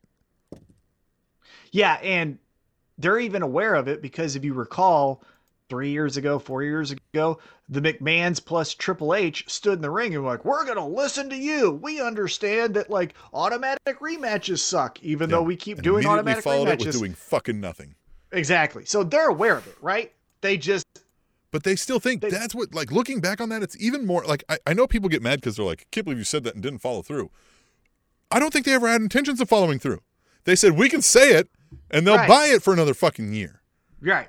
That's the point. Is now like that abusive relationship. I think we're in the phase where we're like, oh, wait a minute, I've been gaslit for the last five years, six years. Like now we're catching on. Like, oh, this isn't. No, they're not going to listen to us.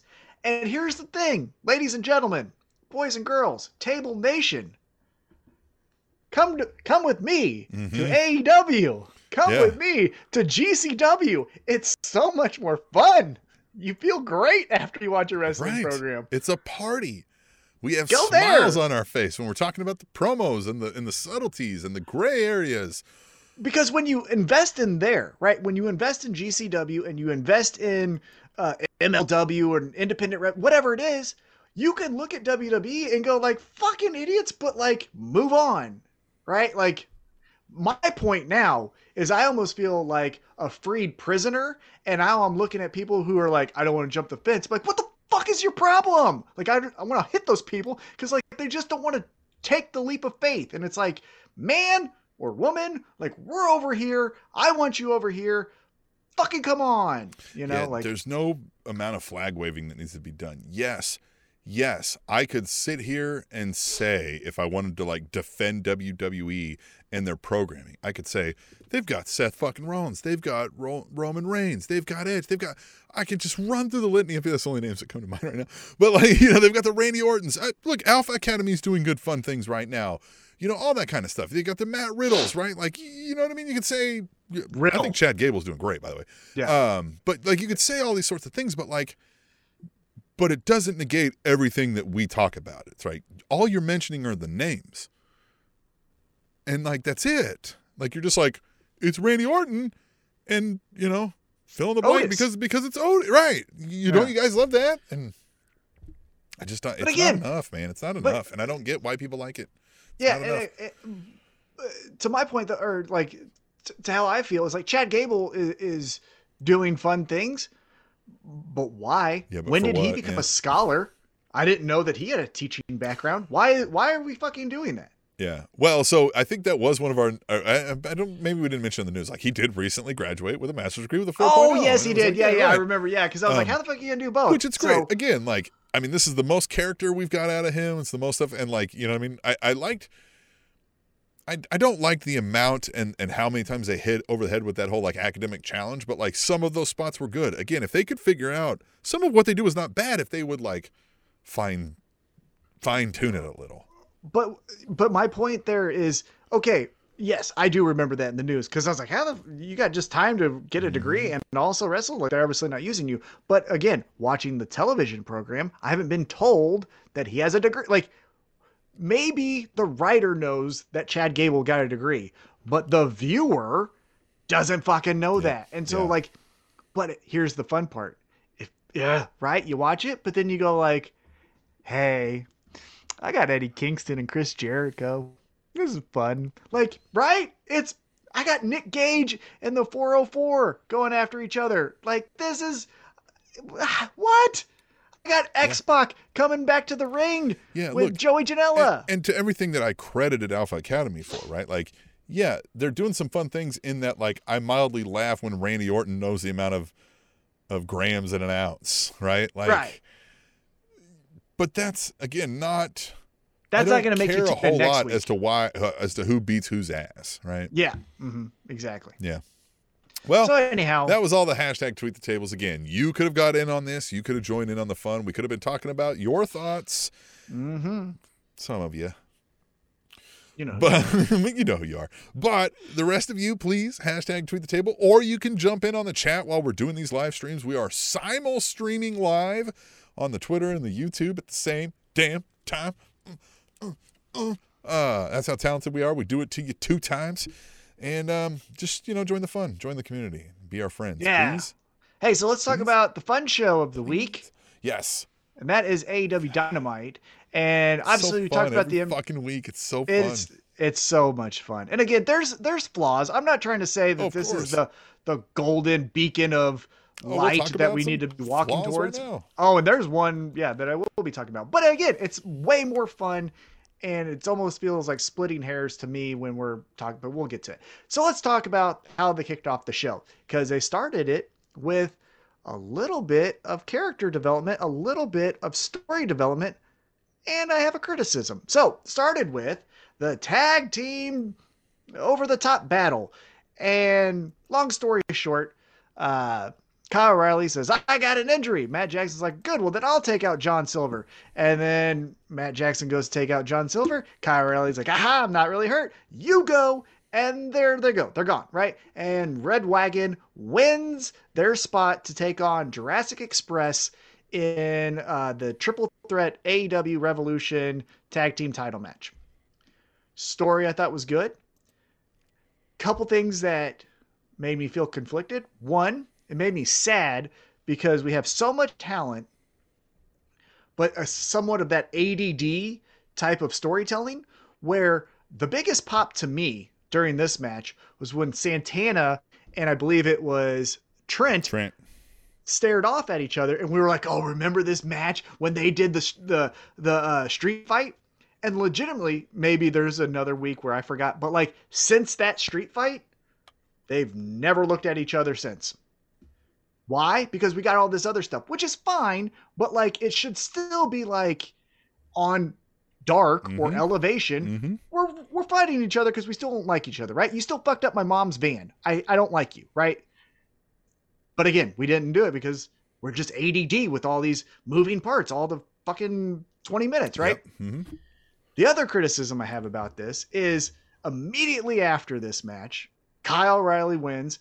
The Young Bucks run in, and reDRagon gets in their face, and we're like, reDRagon, Young Bucks, reDRagon, Young Bucks.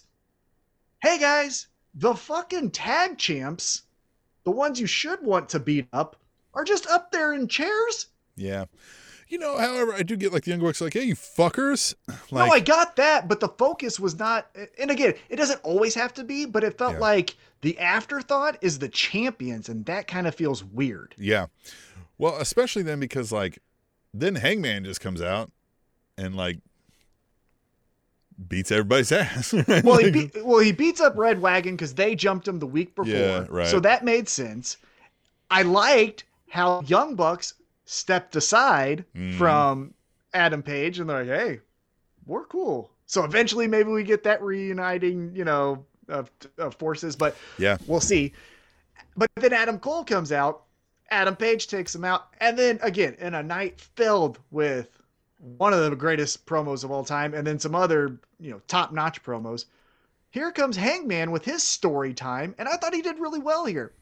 The point of that I would that I told you off air that I didn't like, and I understand it because you're heels and you're not just supposed to like take it there and you know just sit there and stare. I thought it was a little bit too hamming it up from reDRagon. I thought the vaudevillain one was talking too much during uh, Hangman's uh, segment, and then Kyle O'Reilly was Yeah. way overselling. Yeah, the 1800s uh, Red Dragon guy. Yeah, whatever that guy was hamming is. it up a little too much. And then, yeah, Yeah. Kyle O'Reilly overacts, right? He's all Yeah, fucking like he's fucking drunk out there. Yeah, that one bothered me a little. Eh, Um, I do like that he threw in that the better Adam is going to beat your ass, right? Like the Mhm. better Adam. It didn't even click. I was like, oh yeah, it's two Adams. yeah. well, because that's what uh, Adam Cole said the week before. Is Mm-hmm. like anytime we're in the promotion, you're just known as the other Adam. Right. And then this one, yeah. So I like it. But again, I'm excited for the World Championship match. I understand what we're going to talk about, or what we've already talked about happens next. MJF and that promo, you don't cut any time on, right? Keep that 100%. However, I still feel, and maybe this is just because I love cowboy shit, but like he gets a huge pop when he walks out, and I feel like he's like the tenth most important person on the promotion. Yeah, I also think because like I- think Adam Page is going to be far better served when he's not in the title picture. When when this because the storyline of Adam Page and his like self-esteem issues and all that is so much weight that it carries a storyline Mm-hmm. that a title just kind of it, it's not necessary and it almost clouds what's going on right? We think of the champion as like you know what i mean? Like defending the title and taking on all competitors and whatnot and stuff like that. And if you had self-esteem issues as the champion that's usually a heel move. You know what i mean? So i think it's just something we're not True. used to Yeah, I just my and criticism. it's not coming out even even what i'm saying isn't coming out and so it's just this reversal of, of hangman right Yeah, my criticism isn't necessarily that. It's just the time. It's like he's there for four minutes, and again, MJF was I think 15, 20 or something like that. And I'm not saying cut MJF's promo in half, but I'm just saying maybe give Hangman some longer segments because he just goes in, clears house. I'm gonna tell you a fun story. I'm gonna steal your gimmick for a second, and Hangman. It's like, oh, okay, but like, you have some meat on the bone, right? Adam Cole, which they're touching on. I'm not saying that they're not, but Adam Cole was always the champion, and Hangman was always the other guy. You know, he was the lesser of the two Adams. And we're saying it, but I want more exploring that. I want to see other guys come up to him like Adam Cole. Oh, I'm sorry, Adam Page. I get you Adams mixed up, and like then that starts to eat at Hangman's self-esteem. It's like, what the fuck? Does no one get how special I am? Right? Like we could do some things, but we just don't give that enough time, and that's the part where it's like he's your champion. He's the number one guy. You told me he's the number one guy because he has the championship. Focus on him. Kenny Omega got all the time in the world. Let's give it to Hangman. You know what I mean? So anyhow, let's get back into where okay after the commercial break. Again, we got MJF. We talked about that. Phenomenal. Can't wait. It's gonna be great. Love it. Love it. Love it. Love it. So let's get back uh, into after a commercial break. Backstage, Tony Schiavone is talking to Daniel Garcia and 2.0, and this about fucking time. A heel doesn't like another heel. One of the tropes in pro wrestling is that we're all bad guys. We're all get together because we don't like the good guys.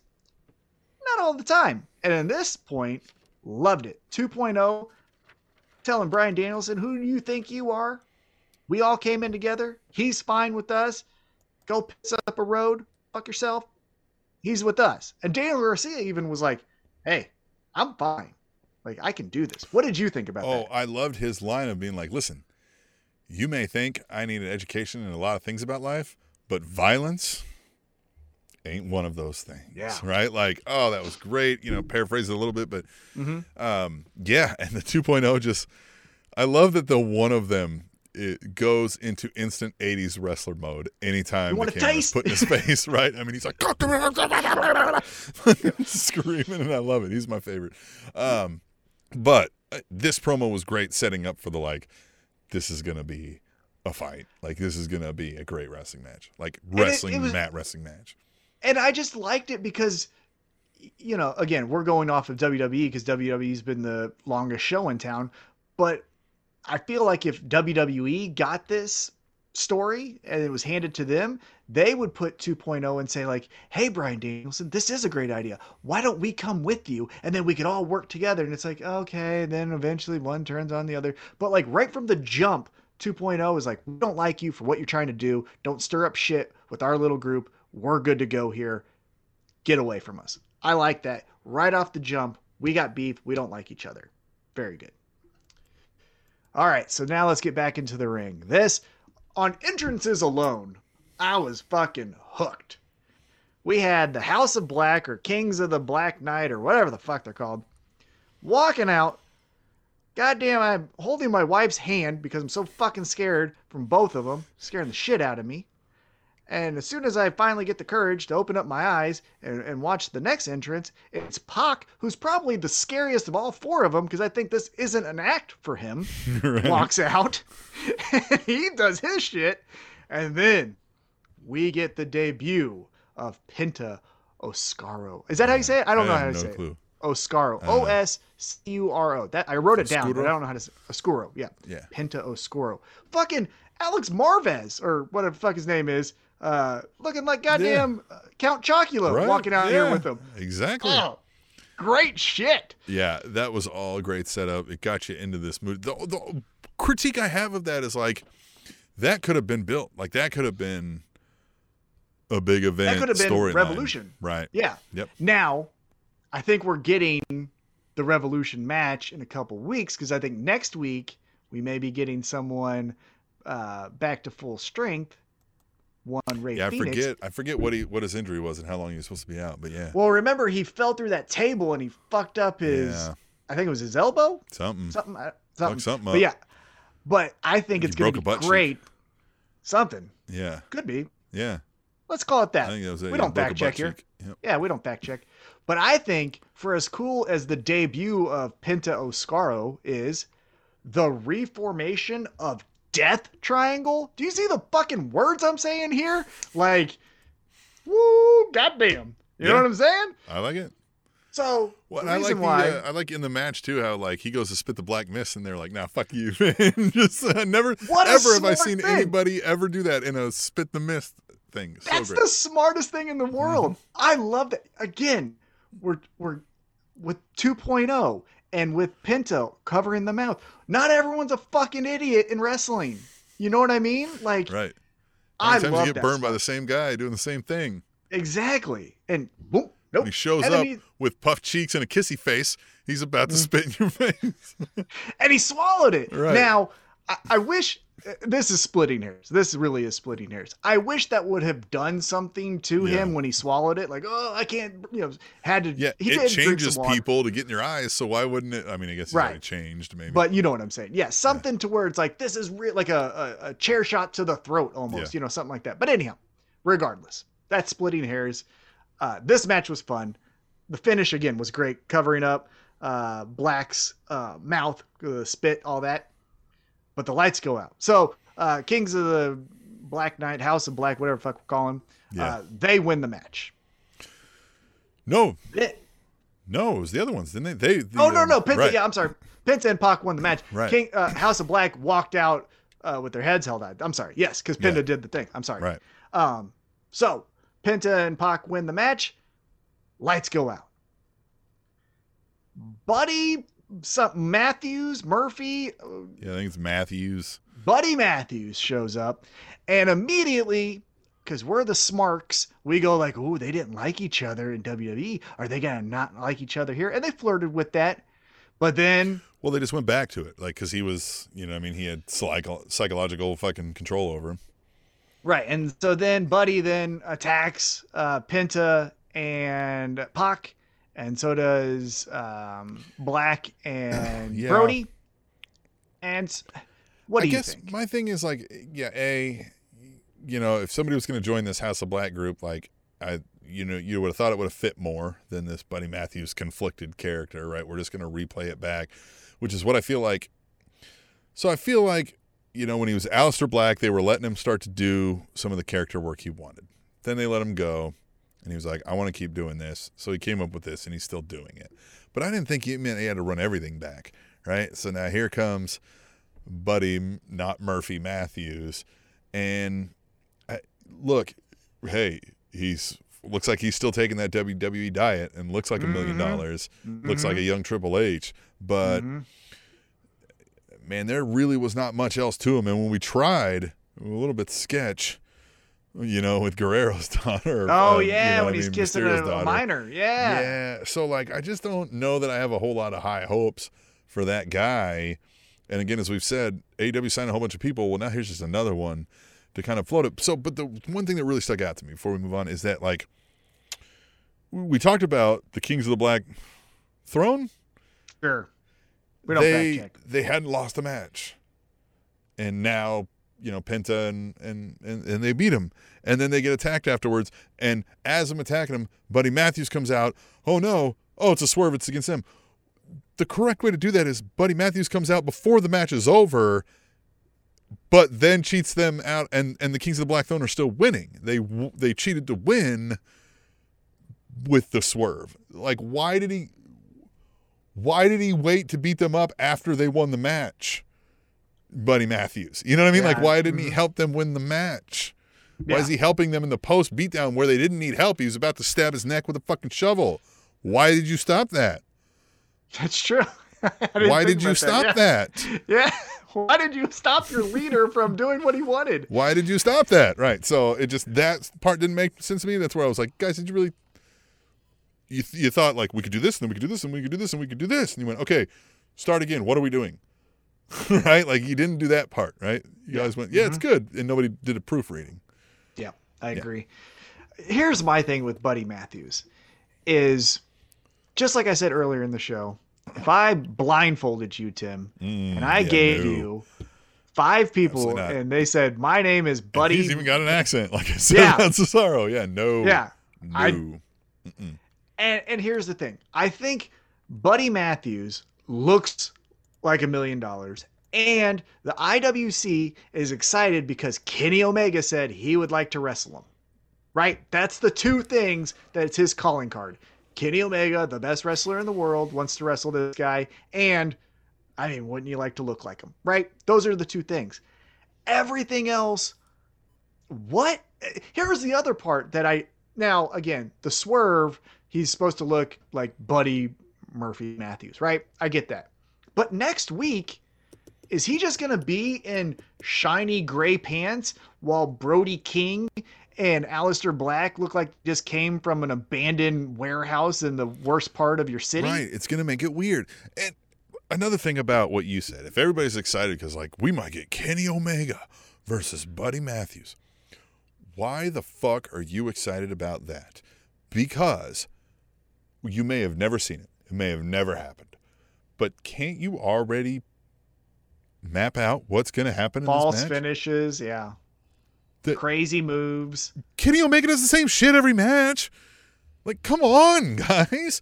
What are you talking about? Yes, athleticism and moves in matches are great when they fit the narrative and the storyline of what we're trying to tell here. Mm-hmm. But, like, not just because. Well, we've never seen Buddy Matthews and Kenny Omega. We don't have to.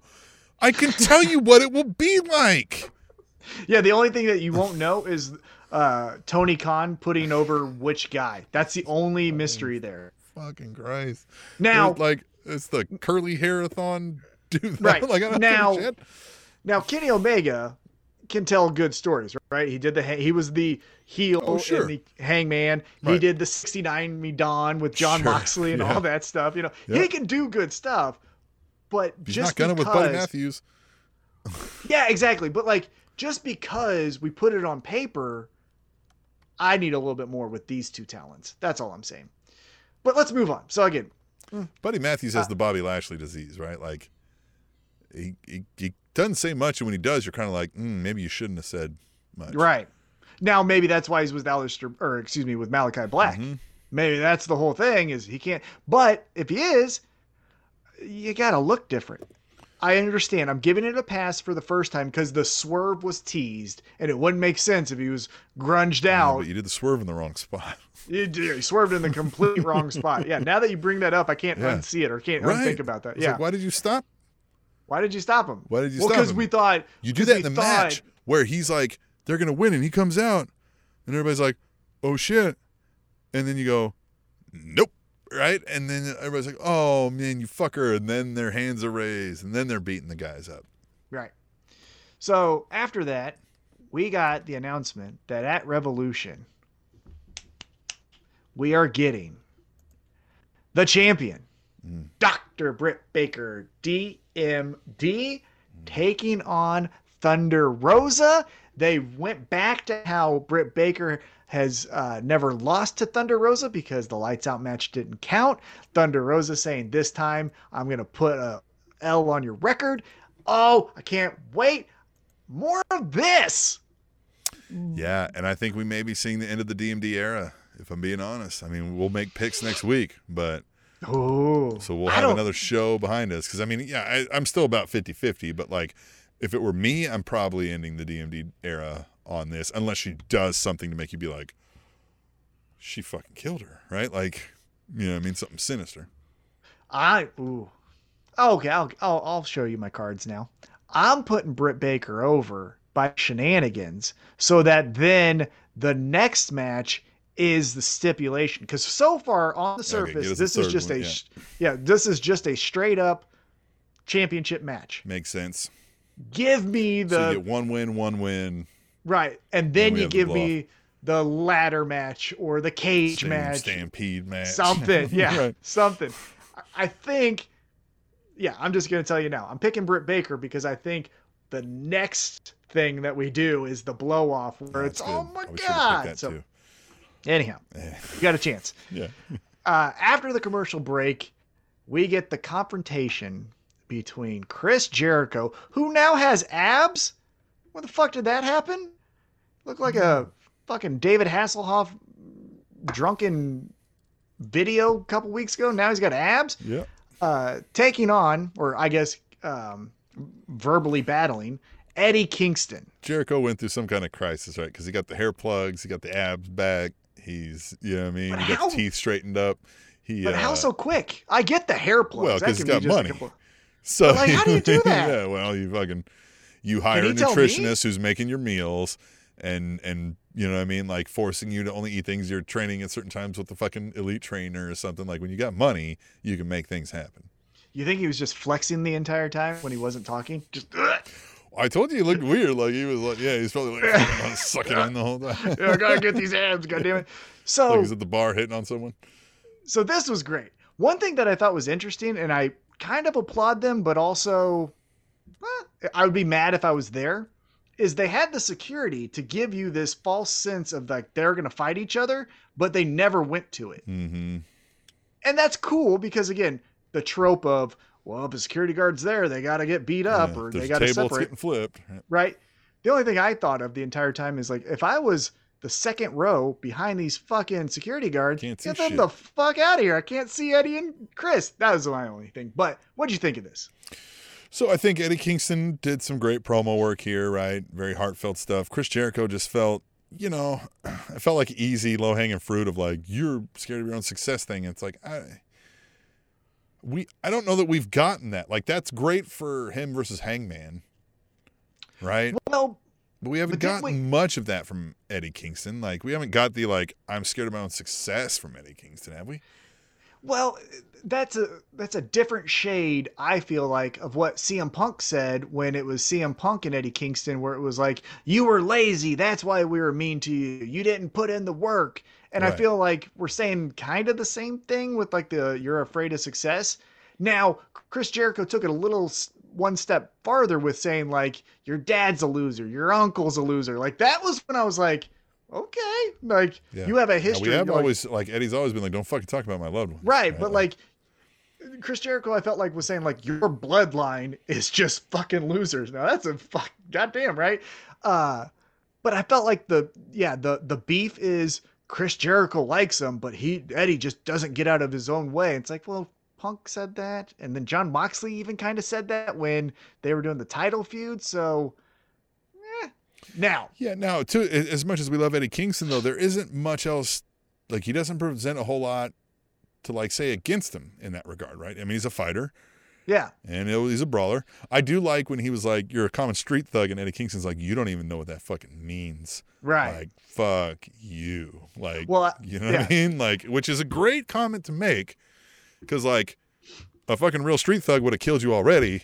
hmm You know what I mean? Like, and taking your fucking wallet. So my favorite part that made me giggle was when Jericho tried to go into this. Do you know what the fear of success is, or success Oh, yeah, phobia? and he's like, do you- whatever, yeah. Do you know what that word means? And he's like, No, I got a GED. yeah, yeah. Like, yeah, I don't know Yeah. shit. oh, I laughed like- out loud on that one. That was good. Yeah, I just like how authentic Mhm. Eddie Kingston is Yes. because I don't feel like he even had bullet points. He No. just is like, I don't like you. Now, he could almost start to go down this rabbit hole of just like, okay, so Eddie, you just don't like anyone.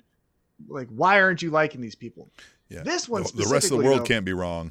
If you Right. hate everyone, it's probably you. It's you. Right. This one though, I because it, it centers around Santana and Ortiz, I have a little bit more understanding of why Eddie doesn't like Chris Jericho because Chris Jericho is fucking over his friends. So that makes more sense for this story. But I'm just saying, like going forward, let's let's get it a well, but so Eddie it. Kingston did say he was like, you know, you, you you hype up these kids and like stick with me, kid, and whatever. And he's like, I prefer to do things myself, but like if we followed the Eddie Kingston storyline, he's like, that's not always true either. Like you had a gang of- Yeah. of boys, you know what Oh, I mean? you had Like, Penta, right. yeah, you had Mhm. Penta and Yeah, even here in um, AEW. Yeah, you had Penta and Rey Fenix and Butcher and the Blade. You Right. had some guys. So, Right. um, yeah, I, I'm excited. This was fun to get me really invested because, ooh, you know, uh, let's do some fucking nuts next week. That's all I'm saying. Let's Yeah. do one more crazy thing. That's Yeah. that's what I'm into. Let's fucking turn his wife in for running into the Capitol on January. 2nd. Uh, Hey, so then uh, a group that says they have all the fucking money in the world, but every time they do a goddamn promo, it's on the stairs. Yeah. Like it's a fucking high school Right. video. God damn it. Matt Hardy has a meeting with Andrade, and Andrade says are he's going to never in a win the. Why are they never? Yeah. I get that we want to get everyone in the shot, and like stairs Put is the in a easiest way to do it. Or or just yeah, or a suite. Yeah, or sweet. Yeah. But Where Uh, is the actual Hardy family office? yeah, I don't know. I don't know. So uh Andrade takes on Sammy Guevara this Friday night for the TNT Championship. And then I think it was announced, and again, I'm not fact checking here, but is it Andrade, Matt Hardy, and Private Party taking on someone at Revolution?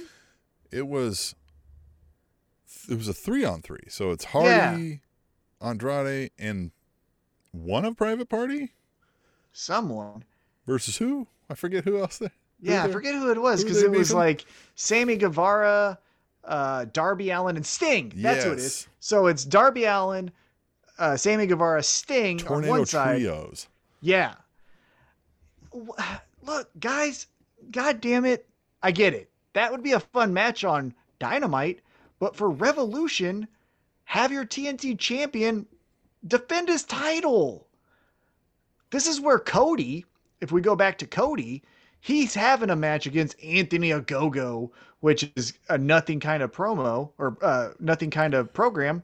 And, And Sammy racism. Guevara, well, but I'm saying uh, there's not a lot of substance to it. The It's man very like, racism, Tom. I mean, credits him. That's why he's retired. He Right. retired. He's not going. yeah, to what else are you gonna do? Yeah, what else is he gonna do? He ended all end of it. homelessness on a wrestling promo. So you know, like, Right. Racism. Totally understand. Yeah. But this is where, if it was Cody in this spot, you get the triple threat of Darby Allin, Andrade, and Cody, right? So, Right. like, just pull that. That's why the Sammy Guevara title reign Or isn't that interesting so far. this is where we get the reflective belt is on, and fuck it, Jeff Hardy comes out to be the third man.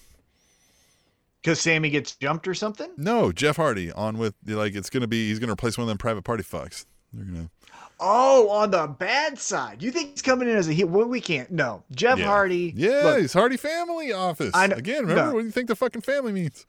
Well, no, I know that, but look, I we don't understand the Hardys, right? We've always, yeah, what you're doing right here? but there is something behind Jeff Hardy where Can't hate him. universally Nobody hates him. Yeah. no one hates him. So Yeah, he's nobody- not coming in. will boo getting- him. No one's getting. Yeah, he's not getting boozed Well- his first night. Tagging up with his partner in Andrade might get him some booze. Maybe. I, I don't Uh, fucking want to boo it. Yeah. Yeah. So it's gonna be it's gonna be interesting. But That's man, it. They're going to take somebody out. The Hardy family office, they're going to take one of the guys out. It's going to be Sammy. Right? It's going to be Sammy. They're going to take Sammy out. Right? I think Sammy's Mm-hmm. even injured. I I maybe I think this maybe may- that's yeah. why he's not doing that. take Sammy out. They're going to be like, "Oh, if you can't find anybody," and Sting's going to be like, "You think I don't know people? Like I got connections. Like I know Hmm. you're big money man. I know you got connections, but I got some connections too, and you're connected to them as well." And then, right, fucking Yeah. thrusting, and like Matt Hardy's freaking out, and there we go.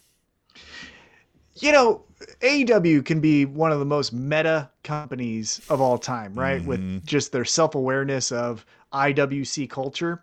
If that happens, I feel like Sting has to acknowledge, hey, Jeff, are you sober? Because the last time I fucking had you in the ring, I had to pin your ass because you were He too could even say like, "I got a guy who owes me a big favor." right. So, yeah. And because that's I what we're alluding to. Like I didn't end everything for him before, Yeah. so he owes me one, even though right. Right. And then Yeah, there right. you go. Yeah, I think if they do that, that, that has to be addressed. But we'll see. Again, Yep. not the biggest fan of this match. It'll be fine. But Jeff Hardy, sa- save that for your picks next week. Uh, let's get back into the ring here. We get the face of the Revolution qualifier where Ricky Starks took on 10. What'd you think of this? I thought the ending was weird. Like ten, they've been building this guy up as like, oh shit, like we might get a ten run here, and he's starting to use the ten and stuff, and then just like a little whoopsie doo and a fucking crossbody by Ricky Starks, and suddenly you know Ricky Starks is winning. It wasn't like a schoolboy or anything. It was weird, right? It was like a that knocked you out, really. Mm-hmm. Um, so that one bothered me a little, albeit like the right choice in who wins that match and who goes on to the thing is Ricky Starks. You're wrong. Oh, big, meaty, beefy Well, we've got that. And we get But that Ricky- later. We get a little, but we get a little stare down coming down. but you have 10 powerhouse Hobbs, Wardlow, and Keith Lee. Oh. Well, because you could even do this, like ten gets in, and then Ricky Stark. There's still more spot. Ricky Starks is like, no, no, no, I'm getting in. He gets another match and he loses it, and he get like, you know what I mean? Like Ricky Starks tries really hard and never gets in, and then Taz is kind of like, bro, you know what I mean? Well, Yeah, so- three tries at it, dude. Like, so the storyline, the storyline, the correct person won because now we have two members of Team Mhm, Taz. right. What happens when Powerhouse Hobbs Yeah. and Ricky Starks are both climbing the ladder? That's the more interesting story. But for my little heart, I wanted the big, beefy, meaty men wrestling in a match. well, we've already where- got some big meaty men in that match. Well, but now we kind of know that Ricky Stark's is going to bump for everyone, Yeah. right? But if you put 10 in there, who's going to be the bumper? Who's going to be the one that takes all this shit? Keith Lee? I don't think so. Yeah. Like Powerhouse Hobbs? Probably not. That's where I was interested. I wanted all the biggest guys that they Yeah. had. Put in Brian Cage and 10 and put in Well, you know, and anyone this else may be jumping around a little bit. You know, we get that backstage segment with Ricky Starks coming up on Keith Lee and being like, "Oh, look, you know, what I mean, new territories, old faces, right? Like, how's it going?" And talk shit, and then like a thing that never even crossed my mind yet because I hadn't seen it, but now I need it. Was Powerhouse Hobbs and Keith Lee Yeah. like the fucking powerhouse like stepping up, and being like, Sucks looking at him like you, like you're a like you're a little bitch, right? And Keith Mhm. Lee being like, "Oh, you ready to do this, my man?" And I love even Rick Stark's like, "Nah, nah, nah, nah, nah, nah. We're gonna go ahead and we're gonna save this. We'll see you." God, it was great. I loved all of that. Right? Yeah. So little was said, and it didn't need to be. Right? The looks. The, The yeah. one trope of pro wrestling, and this is again splitting hairs, but I said it out loud when I was watching it, that I think we need to to work on is we went to Keith Lee and he was mad, but it was just and then Keith Lee. Like I would have said like I don't like those fucking guys or something, Mm-hmm. Yeah. right? Like something just Yeah. and that's not Keith the, Lee's the fault. knowing That's a gaze, right? yeah, you're right. Right. That's not Keith Lee's fault. That's a Right. pro wrestler across the Yeah. board. Yeah, have him say Uh, something to whoever was. Was Tony? Yeah, Tony Schiavone was. but Yeah. Tony. He could have just looked at Tony and was like, Like, I think those guys are up breast to no good. it? Like, you know what I mean? Just something, right? Like, Yeah, exactly. It's fucking breath So- tasted like a cheesesteak. So, Just whatever, you know, something. so backstage we get reDRagon uh, Hmm. and the Bucks, and they get heated, and Yeah, Adam sure. Cole's like, "Get in, uh, get in line, They're, be friends." Because next week we're doing this shit again because we have round two, and the Young Bucks are gonna win that. So I predicted it, but I don't care about that. But again, the the story is what will, and I'll say it correctly just so new listeners know what I'm saying here. reDRagon and the Young Bucks, what will happen between them? And it's like, you know, they should be focused on Jurassic Express because that's the champion. So, Here's why it falls flat a little bit for me is because, like, what will happen between them? They'll fight. yeah, they have to fight. They'll fight. And, like, that's what you've, like, they've been nearly fighting from the moment they stepped in the door. So, like, okay. right? Like, of course. Of course they're going to fight. They don't Yep. like each other. Well, yeah, and that's the thing too. It's not like, oh, wait a minute, we're best friends and now we're in a match This isn't together. the We mega have to- powers exploding. Right. This, This- isn't, yeah, brothers having to fight each other kind of thing. I haven't It's seen any lust in anybody's eyes. Ooh, brother. Anyhow, uh, TBS championship match, which was great because it was on TBS. Uh, Jade Cargill taking on the Bunny, and uh, did you catch? Um, again, I hate to be a jerk here, but did you catch where Jade Cargill almost uh, cost herself the championship? Hmm.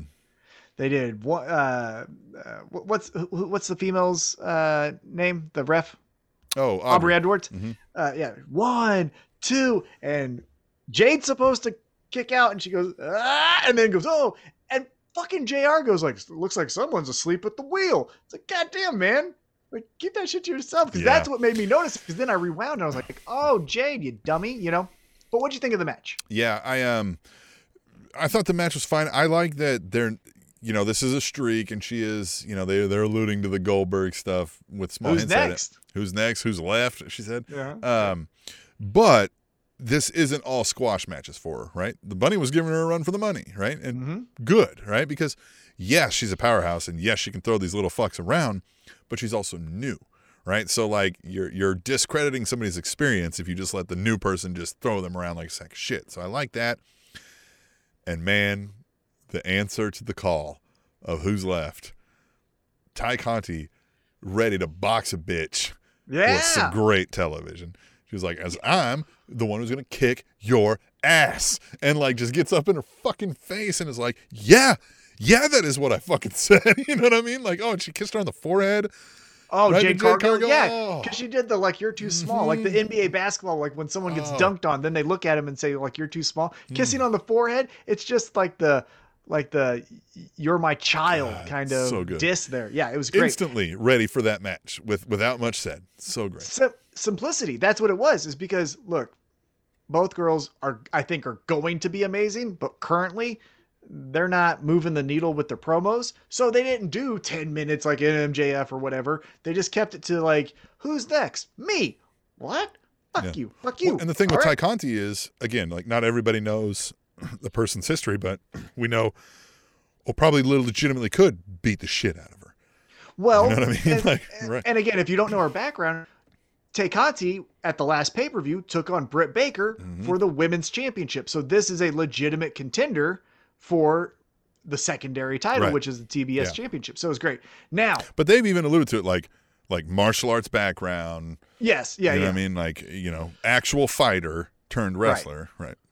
Now the weird thing is, and I understand that they have a beef, which is maybe the the reasoning behind this, but like, why would the bunny beat up Tay Conti with Jade Cargill after Jade just threw her face into the mat? that was a weird one too. Uh, yeah, I thought didn't get that. weird.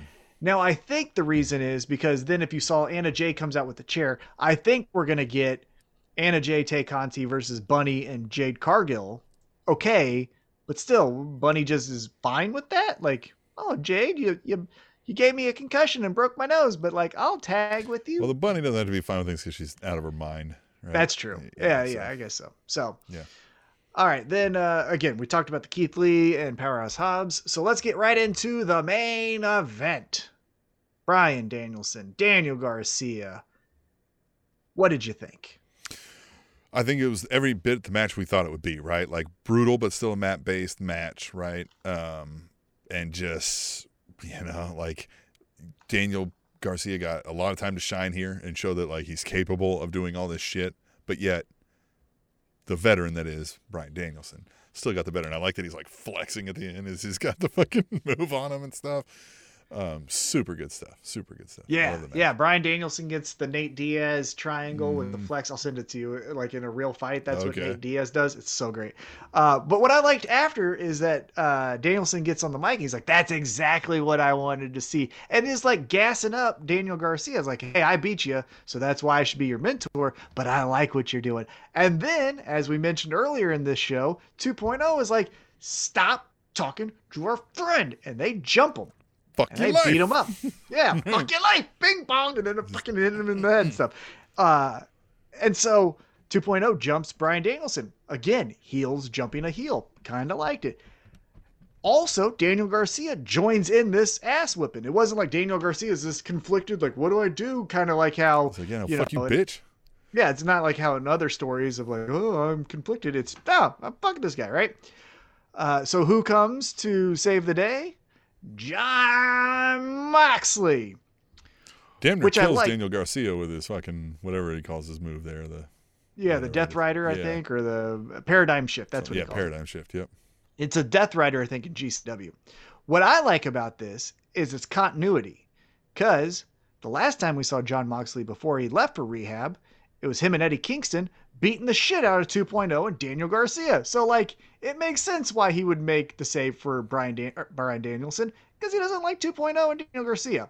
Now, we get a quick little promo at the end, and it's simple, and it's like, yeah, okay, you can't can't be with me if you don't bleed, well then we'll get the match. But realize I don't have to bleed. hmm Yeah. Well, Louis said like I don't need one of these to make a man bleed. Yeah. like yeah, so great. Yeah.